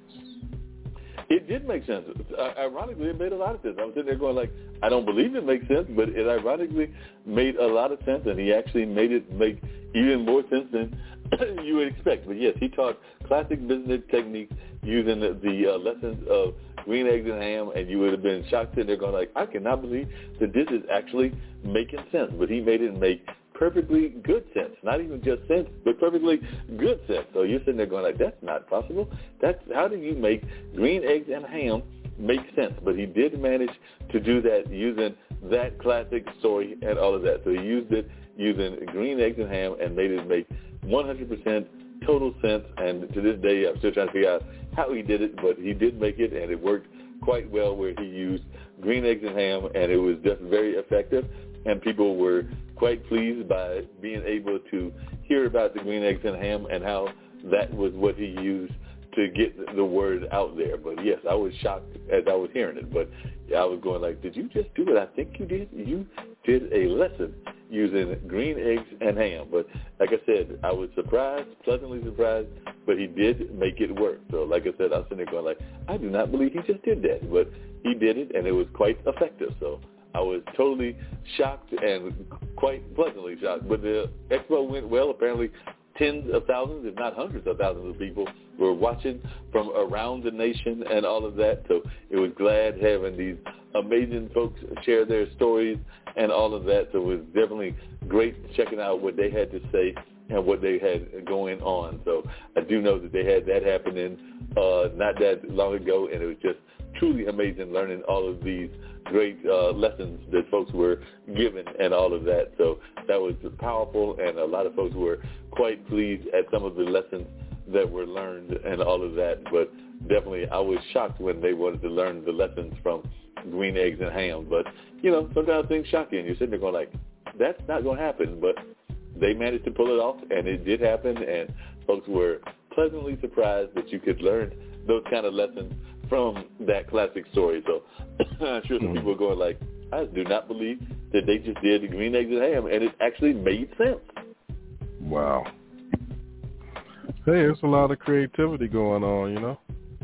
No, people are people are doing creative things all the time, and we need to celebrate our creative folks that are doing some truly amazing creativity. You know, you hear the negative aspects of what's going on in the world, but like you said, there's a lot of powerful creativity that's out there as well. So that creativity needs to be celebrated on a regular basis, and too often we dismiss people even though they've got some powerful and great creativity, and we need to be celebrating that creativity and not uh, belittling it because there is some very powerful people that are giving some great creative lessons and all of that. But sometimes we want to give people the uh, negative aspect of what's going on, and we don't want to think about the positive aspect of what they're sharing with us and all of that. So I agree that we need to give people the lessons and all of that and everything. So just, you know, to kill a little bit of time, because that's what we're doing, I'm going to let y'all hear a little bit. Hold on a second. Guys, I think I've even got a little bit of green eggs and ham But on Monday, so they, they that Mr. Charles Johnson, I believe was his name, was Sharon and everything. A guy named Dr. Seuss. If you hadn't heard of Dr. Seuss, really been living under a rock. I don't know. Hold on a second. Let's see what let's see what Charles has to say about Dr. Seuss and how he learned these lessons from Dr. Seuss. So if I can pull this off and everything, get past all the ads because we did have ads this time around. But let's see what Charles has to say about Dr. Seuss. So get my phone closer to the computer and hear what Charles Johnson has to say about Dr. Seuss. That was uh, a leap for me as well because I didn't want uh, the people in our congregation to feel like Pastor has lost it is teaching a childhood book on a Sunday morning. Uh, that book, I mean, that message turned into a book called I Am Sam Can Teach Success from Green Eggs and you can find that on, on Amazon. Put in that title, I Am Sam Can Teach Success from Green Eggs and Ham, and it should come right up on, on Amazon.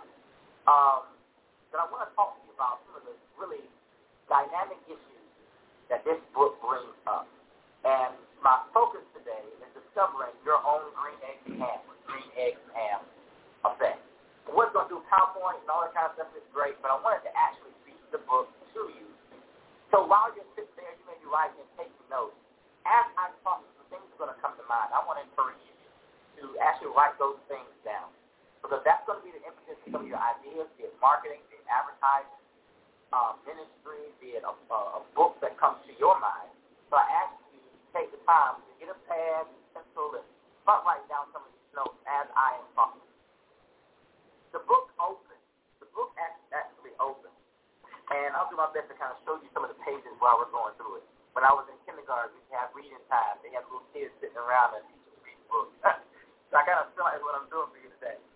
But it comes around, Sam comes around the corner. And, and know if you really see if it shows up uh, backwards or not, but you see Sam coming around the corner. And Sam has a sign, and the sign says, I am Sam. Now, you can tell he's already come around the corner, like he's already had a conversation with someone. And he's coming around the corner, riding this strange-looking little dog horse thing, and he's happy. And he's saying, I am Sam. He is announcing to the world who he is. That he is who, he's who he is. He's not trying to be somebody else. He's not trying to um, uh, present himself as something that he's not. He's saying, I am.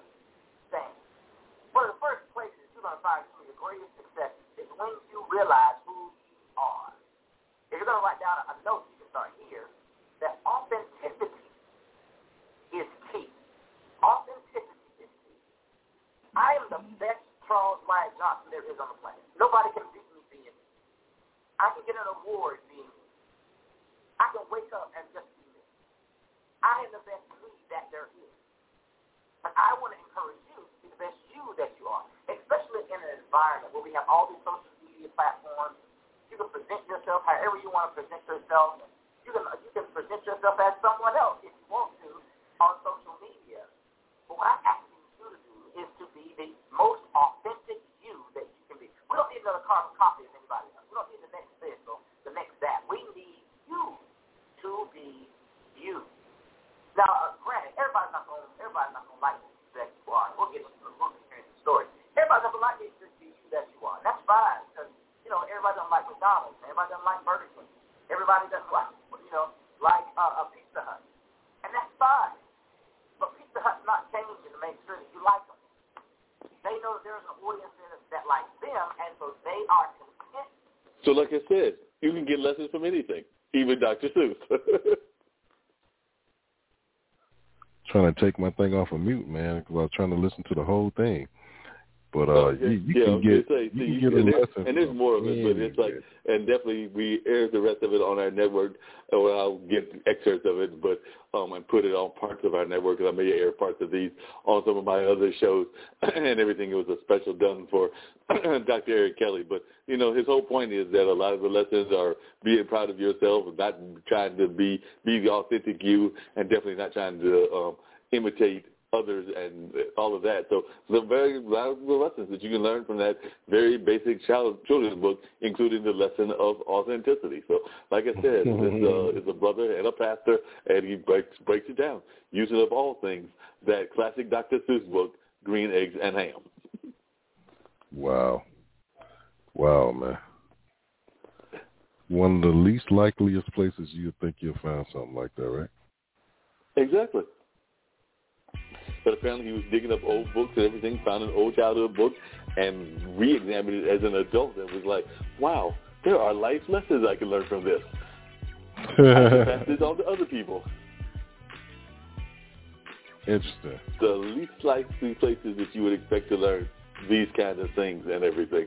So uh, I guess that asks me a question to you, Dean. Where do you think some of the most important lessons you learned were? I know that I learned some lessons from my dad, my grandma, and other folks that I try to live by and everything. But who are some of the folks, or maybe some of the books? Because I definitely, definitely remember Green Eggs and Ham. I don't remember learning a lot of life lessons from it, but I do remember liking it. But I do remember learning some life lessons from Curious George. I'm not gonna lie. There was some books that I got that I did learn life lessons from, like Curious George, and like um, what's the one with the uh, rabbit, the Briar Patch. Um, the uh, Brer the one Rabbit? with the rabbit and Brer Rabbit. I did learn some lessons from Brer Rabbit. So, what are some places and some people that you might have learned life lessons from?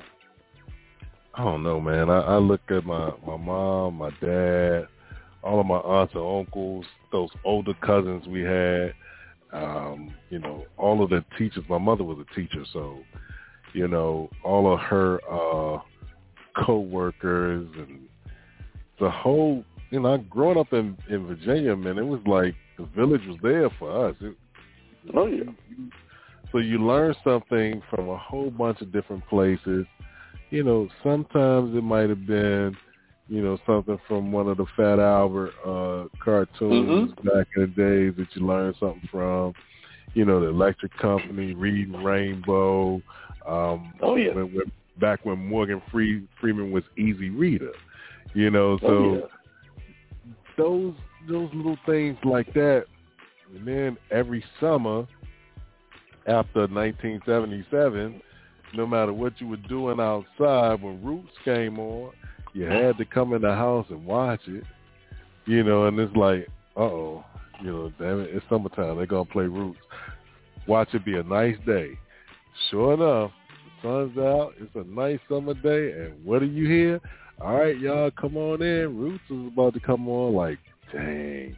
All right, but it made us into you know people that we are, and and uh, like I said, I'm lucky, man, because that village was there for us.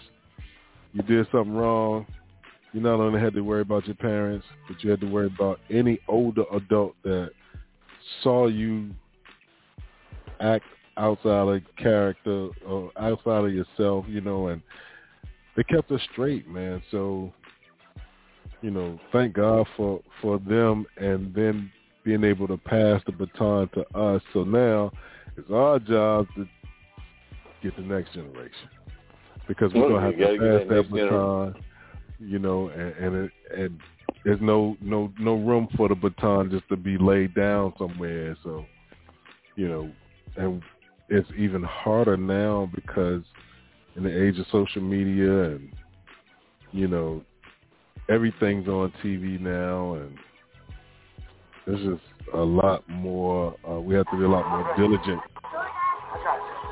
in oh yeah, teaching definitely.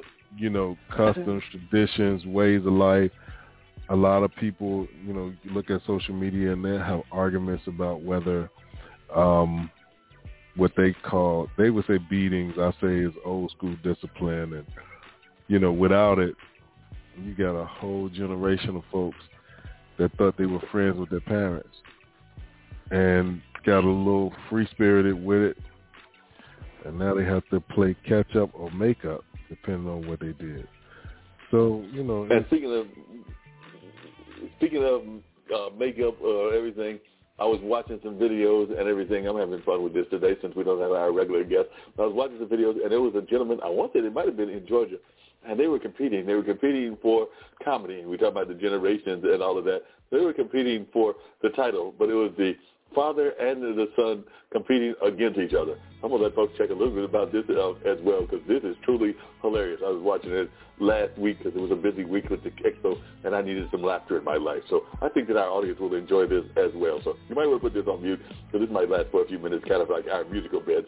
But I think that you will be dying chuckling, particularly when the kid comes up and competes, and we hear some of the American Idol people even calling them out and everything. But definitely, this was a hilarious thing that was going on where a kid goes up against his dad.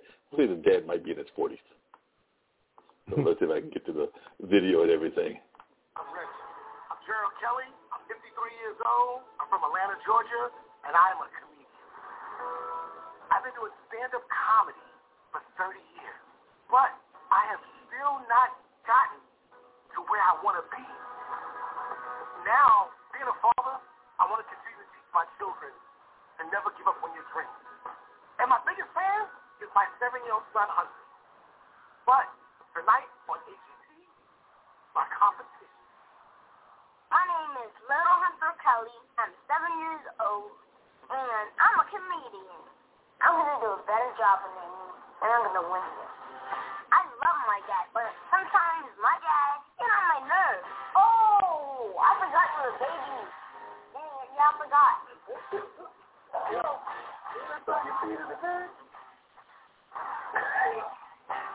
When it comes down to competing against my son, there's no competition. Dude, I'm a veteran. My son was ready before you got born. I'm gonna win it real quick that time because I'm cute, sexy, simple, and I do have better jokes. How you feel about going on stage? Kind of nervous. Nervous? The others watching. Don't be nervous. You, you practice all your life for this. All seven years. Hunter, I love you, but tonight is personal. All right, let's make it happen. Daddy first. Daddy gonna bring it. I'm gonna teach you to respect your elders. Woo! How you doing? How are you? What is your name? I'm Gerald Kelly. What are you going to do? All right. Uh, I'm a comedian. Have you been working during the pandemic? Well, during the pandemic, I started doing stand-up comedy in my backyard. Wow. We got people in the neighborhood that were my audience. I charged a little fee. Love that. You know what I'm saying? Social distancing. Yep. Maybe a couple dollars to keep the lights on. I got kids, man. I got to take care of my children, man. Good for you. Okay, so we can't wait to hear what you have.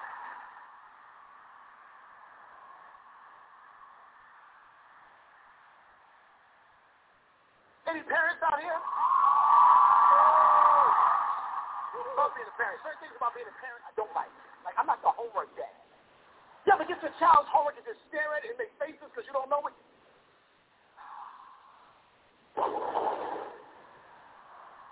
This is too bad. No, no, no. They, they didn't have this when I was in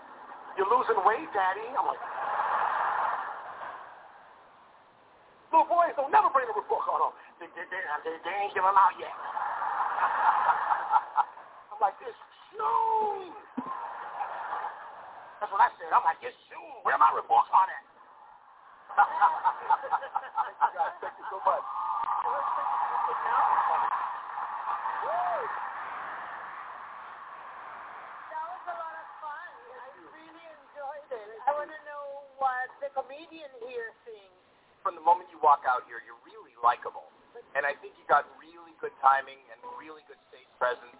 If I have any criticism, it's I didn't love the material as much as I love you. Thank you. I appreciate you. Thanks, Howard. Yeah, I like the material. I love the material. Well, it's also because I guess I have two boys, two girls, so I know exactly what you're talking about. You are lovable, and I actually like what you Simon, Peter, it started off well, you didn't have that kind of dynamic end. However, I actually was laughing, and I think, you know, this is what the show's all about, giving someone a break. I think the audience at home are going to really like you. I think you're adorable. I think you can do this, and I'm gonna be rooting for you. So I'm gonna give you a yes. Howie, Yes, yes. Howie, I like you. I'm gonna give you a yes. Simon, Percent yes.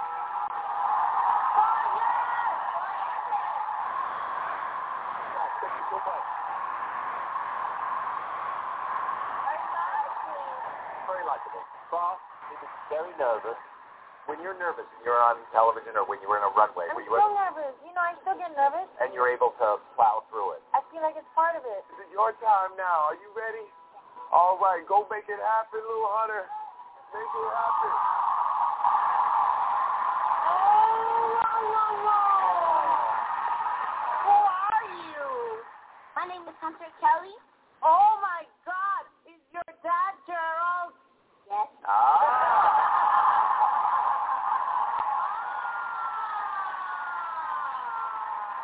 Do you want to be a comedian because your daddy is a comedian? Yes. Are you better than your dad? Yes, I'm way better than my dad. Hi, Eric. what can he do different to be better? I think he needs more personality. You know that he got four yeses. I mean, he got four yeses because I hope. Oh, oh, got it. Oh my God, how old are you? I'm seven years old. And you know already that you're adorable? Yeah. Oh my God. Okay, we're ready for you. We can't wait. Okay.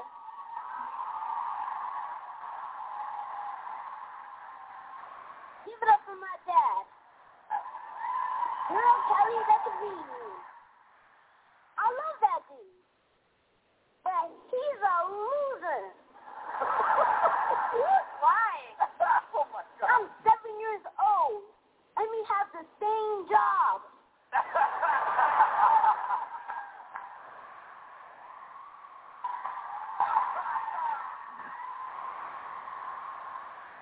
The other day, he was like, "Hey, yo, Hunter, are you going to work tonight?"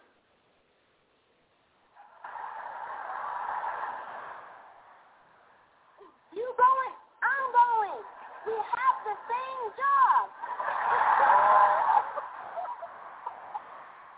Hey, Simon, can you be my stepdad? yes. Don't tell my dad. My dad said don't ever, ever get in a car with a stranger. But tonight we took an Uber here.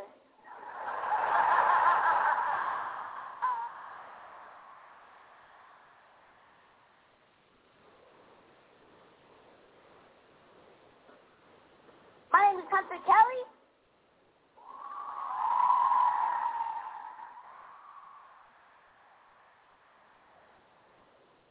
I just don't want you.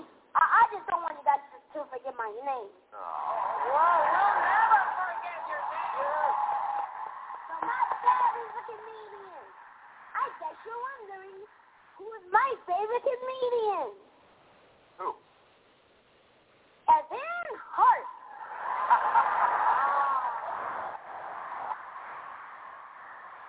That's my dude. In fact, we both have a lot of common. We're both funny, and we're both the same height. Well, I'm a little taller than Kev. My name is Hunter Kelly. America, I love y'all. That was a little bit of that comic relief and everything. So, uh, you still with me? Yeah, I'm still with you. My man got a little confidence to be seven years old, huh? Girl, he got some confidence to be seven years old and all of that. And like I said, his dad was hilarious, but homeboy got a lot of confidence. I'm wondering if you had any kids or grandkids that were like that, that had that kind of confidence just to come out there and rock it, and if there were any life lessons you learned from your kids. I know I sometimes learn just life lessons from my nephews when I get the pleasure of seeing them, but I was wondering if there were any life lessons you learned in your life. Patience. Patience. And I, I'll say that because, boy, there's been some times where, you know, you just wanted to just go at them. But then you got to remember they are but so old and they don't know how this world works yet. So you got to show them. You know, you can't just expect have an expectation without a demonstration. So if you don't show them what you you know what you mean, they won't know how what what to do. So you got to teach them, and you got to take the time because everybody doesn't catch on at the same rate. Just because you caught onto it early, doesn't mean your kids yeah. will, or your kids may yeah. catch on faster than you did. You know, but at the same time, you need to just have some type of patience and be able to. And speaking of patience, you know. Yeah, no, go ahead. No, okay. Yeah, and speaking of patience, and as we get ready to wrap down, we only got a few more minutes. I just recently learned that one of our allies, one of our good friends, he's uh, facing a battle with his uh, ailment. I think it's uh, one of either lymphoma or uh, leukemia, but definitely has a very positive attitude about it. But as one that's got a lifelong um, in your own uh, life and everything, what kind of advice would you give to folks that are finding out that they have to deal with this and everything? Because I know that Tim has definitely been on some of our shows, and our prayers definitely go out to him. And I know he's the people that donate to the Leukemia and Lymphoma Society and all of that. But what kind of advice would you give to folks that, um, and it may even be recurrent, they may have had it in the past, and it may have come back. But what kind of advice would you give to folks that are facing these kind of dilemmas, whatever they may be in that chronic space? Because I know that you've had uh, Crohn's, and that's a chronic disease as well. Um, I'm also diabetic, so you know, I got be too stubborn to give up. Mm-hmm. And you know, sometimes we wonder why me. Sometimes you think if it's something that you did that was wrong or if it's something you could have done better which would have had a different outcome. But it has been said that the hardest tests are given to the strongest soldiers. So we don't necessarily understand the why part of it, but we do all that we can to, you know, um, stay as healthy as we can, listen to the instructions of our uh, caregivers and, and the, try to do what's best to keep us around just a little longer, man. Yeah, that makes a lot of sense, and that's kind of what people were trying to tell uh, Tim. And actually, I know he was on Nancy's show, who's been on different things that we've been involved with as well, and also letting folks know that sometimes we don't even understand our own greatness and everything. That's one of the things that uh, one of the sponsors for the Black Business Expo was talking about because they were having this. Um, one of our running sponsors was a group called uh, genius is common, which is basically about this whole idea that we all have genius in us, and it may not be the super smart genius, but we all have a talent, and we need to honor that talent and all of that. Because um, he's got a whole movement, a whole YouTube movement. The guy Bruce George does, and he's got all kinds of people on there from all over the country, and I would argue probably all over the world. Because I know he's got, I think one of the ladies from Black Lives Matter, one of the organizers of that, that gives testimony. Antonio Fargas gives testimony. Bill Duke gives testimony. Nikki Giovanni. Um, a cook, a chef, and I forget where he was out of, but he was actually at a picnic that he was given when he was giving his testimony about his genius. And there was a scientist who was a founder of like an interactive science group, and then there were uh, even like entire schools. Like you'll be glad to know that um, Tennessee State was there, but I want to say that even though it wasn't your alma mater, Hampton did a whole presentation about genius and how the geniuses that have come out of their um, institution and some of the geniuses that will be coming out of the institution because a bunch of students talked about things that they're doing and that they are aspiring to do including being like TV anchors and um, scientists and a number of other things. So I do agree with Bruce George that genius is common and we need to make that a kind of running thing. I know that he's been hoping that it will take off kind of like that Nike slogan, just do it, and kind of like uh, McDonald's slogans and Sprite and some of those others. So I think he started it in either 2016 or 2015, but it is a movement, and even in the middle of a pandemic, he still got various ambassadors that are giving these great testimonies about how we can celebrate our uh, individual genius, and we don't always have to think that it's that one or small percent that have got the quote unquote super smarts, because we all have a talent in one sort or another, and we just need to celebrate that talent. So that's what the Genius is Common movement is all about. Before we wrap up, what are your thoughts about that? About the fact that we've all got a talent and we need to celebrate it on a regular basis. Well, you need to find out what it is, and, and then once you find out what it is and what it is you like to do, then you work on, uh, you know, making it better or, or fine tuning what needs to be fine tuned so that it's a positive, you know. But it takes agreed. time. Agreed. Yep, agreed.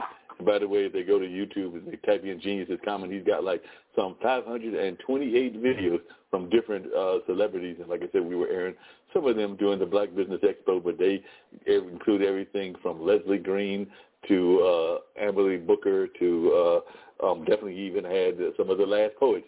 They gave their Genius is Common testimony as well. So definitely some great testimonies. Most of them they range anywhere from a few seconds to um, as much as uh, whole uh, multiple minutes and all of that. So definitely that's one of the things he's doing is let folks celebrate their talent and share their talent with the world. So definitely I was glad to meet and have the pleasure of meeting Bruce George and hopefully we'll get Bruce George to come on the show. I know I've reached out to him and definitely want him to come on and share a little bit about this movement of his. And apparently he is a quotologist because apparently he knows tons of quotes and is able to just break down all kinds of conversations with the various quotes that he has had the pleasure of knowing and all of that. So like I said, he's a quotologist and definitely has some great things that he shares with his uh, public through these quotes and all of that. So as we're going to try just one last YouTube, and this is not one that I downloaded, so this will be a new one even for our other listeners. But here is Danny Simmons.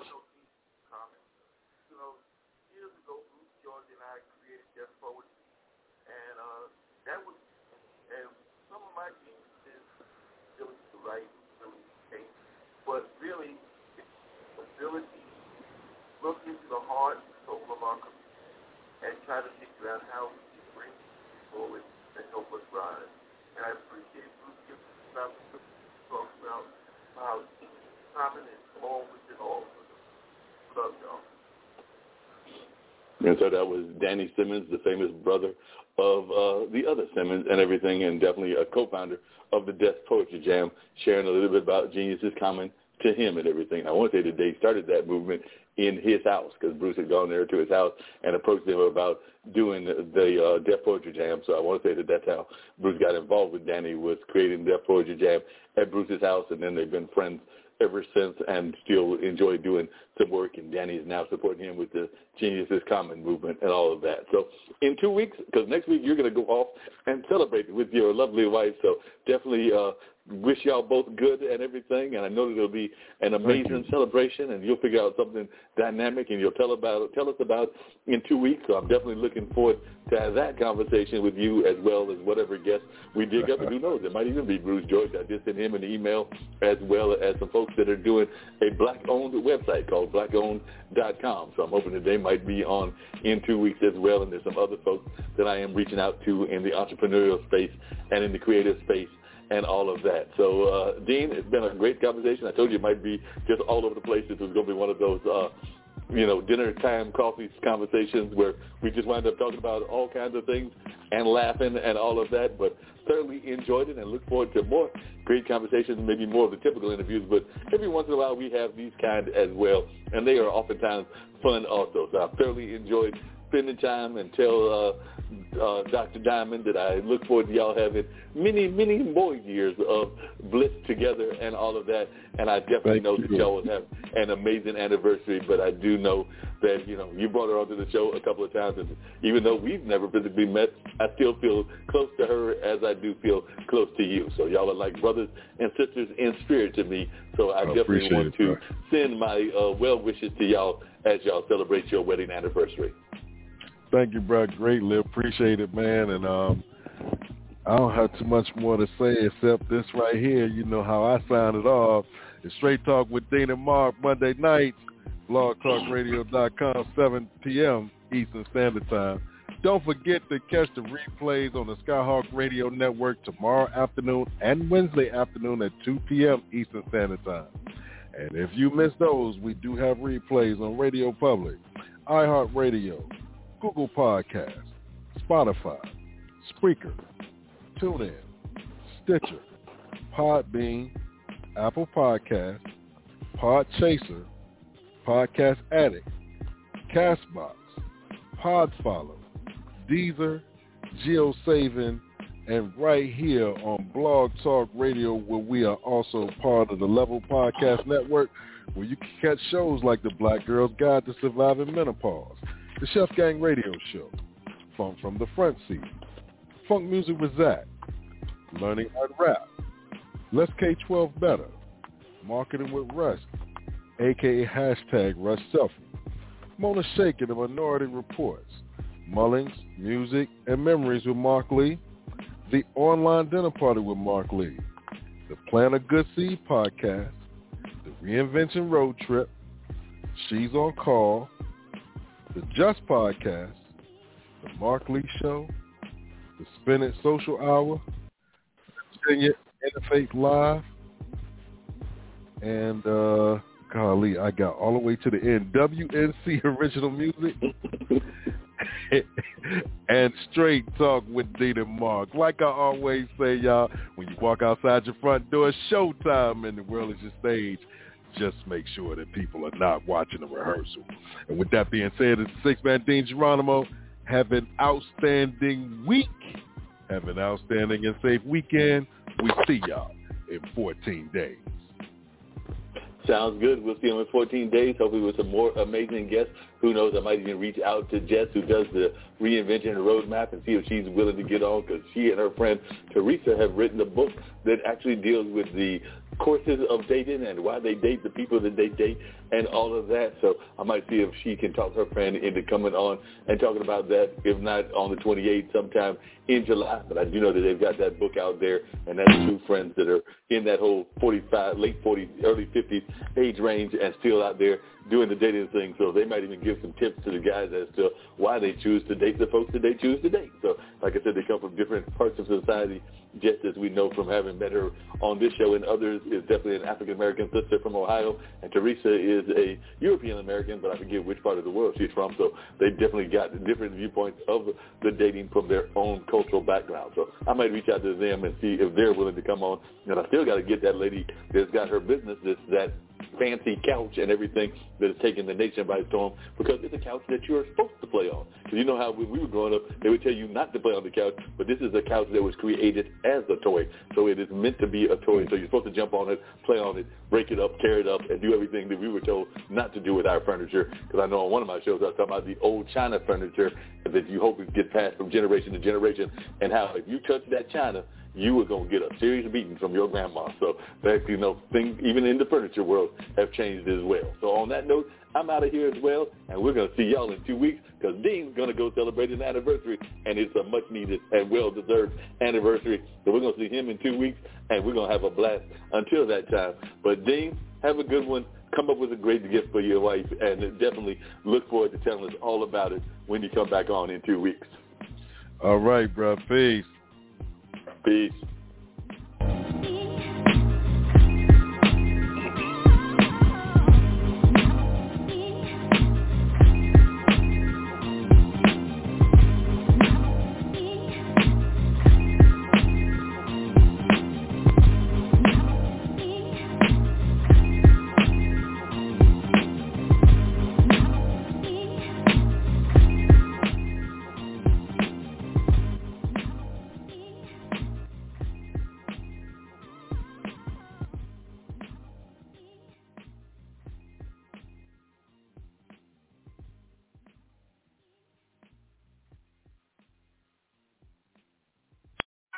T-Mobile, we believe in putting people first by treating them right. So we've upped the benefits without upping the price. With Magenta Max, you get our best plan for 5G with unlimited premium data that can't slow down based on how much smartphone data you use. Plus, you'll pay zero cost to switch. And bring your phone. We'll pay it off up to 800 bucks. Only at T-Mobile. Capable device required for 5G. Activate up to 4K or video streams at 480p. 40 gigs high-speed tethering. Up to $800 via virtual prepaid card. Allow 15 days. Support charges waived. See details at T-Mobile.com. Own the road with T-Mobile, the leader in 5G. Whether you're cruising through Nashville on I-40, heading down I-90 to Boston, or touring Santa Cruz in the 5, you'll be covered by the largest 5G network. T-Mobile covers the most interstate highway miles in America with 5G. See 5G device coverage and access details at T-Mobile.com. Most reliable according to independent third-party Umlaut from crowdsourced user experience data from January to July 2021. Fastest according to Open Signal Awards based on average speeds in USA 5G user experience report July 2021. At T-Mobile, we believe in putting people first by treating them right. So we've upped the benefits without upping the price. With Magenta Max, you get our best plan for 5G with unlimited premium data that can't slow down based on how much smartphone data you use. Plus, you'll pay zero cost to switch. And bring your phone. We'll pay it off up to 800 bucks. Only at T-Mobile. Capable device required for 5G. Activate up to 4K or video streams at 480p. 40 gigs high-speed tethering. Up to $800 via virtual prepaid card. Allow 15 days. Support charges waived. See details at T-Mobile.com. Own the road with T-Mobile, the leader in 5G. Whether you're cruising through Nashville on I-40, heading down I-90 to Boston, or touring Santa Cruz in the 5, you'll be covered by the largest 5G network. T-Mobile covers the most interstate highway miles in America with 5G. See 5G device coverage and access details at T-Mobile.com. Most reliable according to independent third-party Umlaut from crowdsourced user experience data from January to July 2021. Fastest according to Open Signal Awards based on average speeds in USA 5G user experience report July 2021. At T-Mobile, we believe in putting people first by treating them right. So we've upped the benefits without upping the price. With Magenta Max, you get our best plan for 5G with unlimited premium data that can't slow down based on how much smartphone data you use. Plus, you'll pay zero cost to switch. And bring your phone. We'll pay it off up to 800 bucks. Only at T-Mobile. Capable device required for 5G. Activate up to 4K or video streams at 480p. 40 gigs high-speed tethering. Up to $800 via virtual prepaid card. Allow 15 days. Support charges waived. See details at T-Mobile.com. At T-Mobile, we believe in putting people first by treating them right. So we've upped the benefits without upping the price. With Magenta Max, you get our best plan for 5G with unlimited premium data that can't slow down based on how much smartphone data you use. Plus, you'll pay zero cost to switch. And bring your phone. We'll pay it off up to 800 bucks. Only at T-Mobile. Capable device required for 5G. Activate up to 4K or video streams at 480p. 40 gigs high-speed tethering. Up to $800 via virtual prepaid card. Allow 15 days. Support charges waived. See details at T-Mobile.com. Hate crimes are dangerous and insidious, but you have the power to help stop them. If you witness or experience a hate crime, a criminal offense motivated by race, religion, disability, sexual orientation, or other characteristics, you can report it to the FBI, who is committed to protecting communities and supporting victims. Submit a tip at 800-CALL-FBI or tips.fbi.gov. The FBI is here to help, protecting our communities together. Report hate crimes. We did it again. Verizon was just named America's most reliable network by RootMetrics for the 16th time in a row, proving once again that nobody builds networks like Verizon builds networks. That's why we're building 5G right. That's why there's only one best network, Verizon. Best and most reliable based on RootMetrics reports from second half 2013 to first half 2021 of three operators on all network types combined, not specific to 5G networks. At T-Mobile, we believe in putting people first by treating them right. So we've upped the benefits without upping the price. With Magenta Max, you get our best plan for 5G with unlimited premium data that can't slow down based on how much smartphone data you use. Plus, you'll pay zero cost to switch. And bring your phone. We'll pay it off up to 800 bucks. Only at T-Mobile. Capable device required for 5G. Activate up to 4K or video streams at 480p. 40 gigs high-speed tethering. Up to $800 via virtual prepaid card. Allow 15 days. Support charges waived. See details at T-Mobile.com. At T-Mobile, we believe in putting people first by treating them right. So we've upped the benefits without upping the price. With Magenta Max, you get our best plan for 5G with unlimited premium data that can't slow down based on how much smartphone data you use. Plus, you'll pay zero cost to switch. And bring your phone. We'll pay it off up to 800 bucks. Only at T-Mobile. Capable device required for 5G. Activate up to 4K or video streams at 480p. 40 gigs high-speed tethering. Up to $800 via virtual prepaid card. Allow 15 days. Support charges waived. See details at T-Mobile.com. At T-Mobile, we believe in putting people first by treating them right. So we've upped the benefits without upping the price. With Magenta Max, you get our best plan for 5G with unlimited premium data that can't slow down based on how much smartphone data you use. Plus, you'll pay zero cost to switch. And bring your phone. We'll pay it off up to 800 bucks. Only at T-Mobile. Capable device required for 5G. Activate up to 4K or video streams at 480p. 40 gigs high-speed tethering. Up to $800 via virtual prepaid card. Allow 15 days. Support charges waived. See details at T-Mobile.com.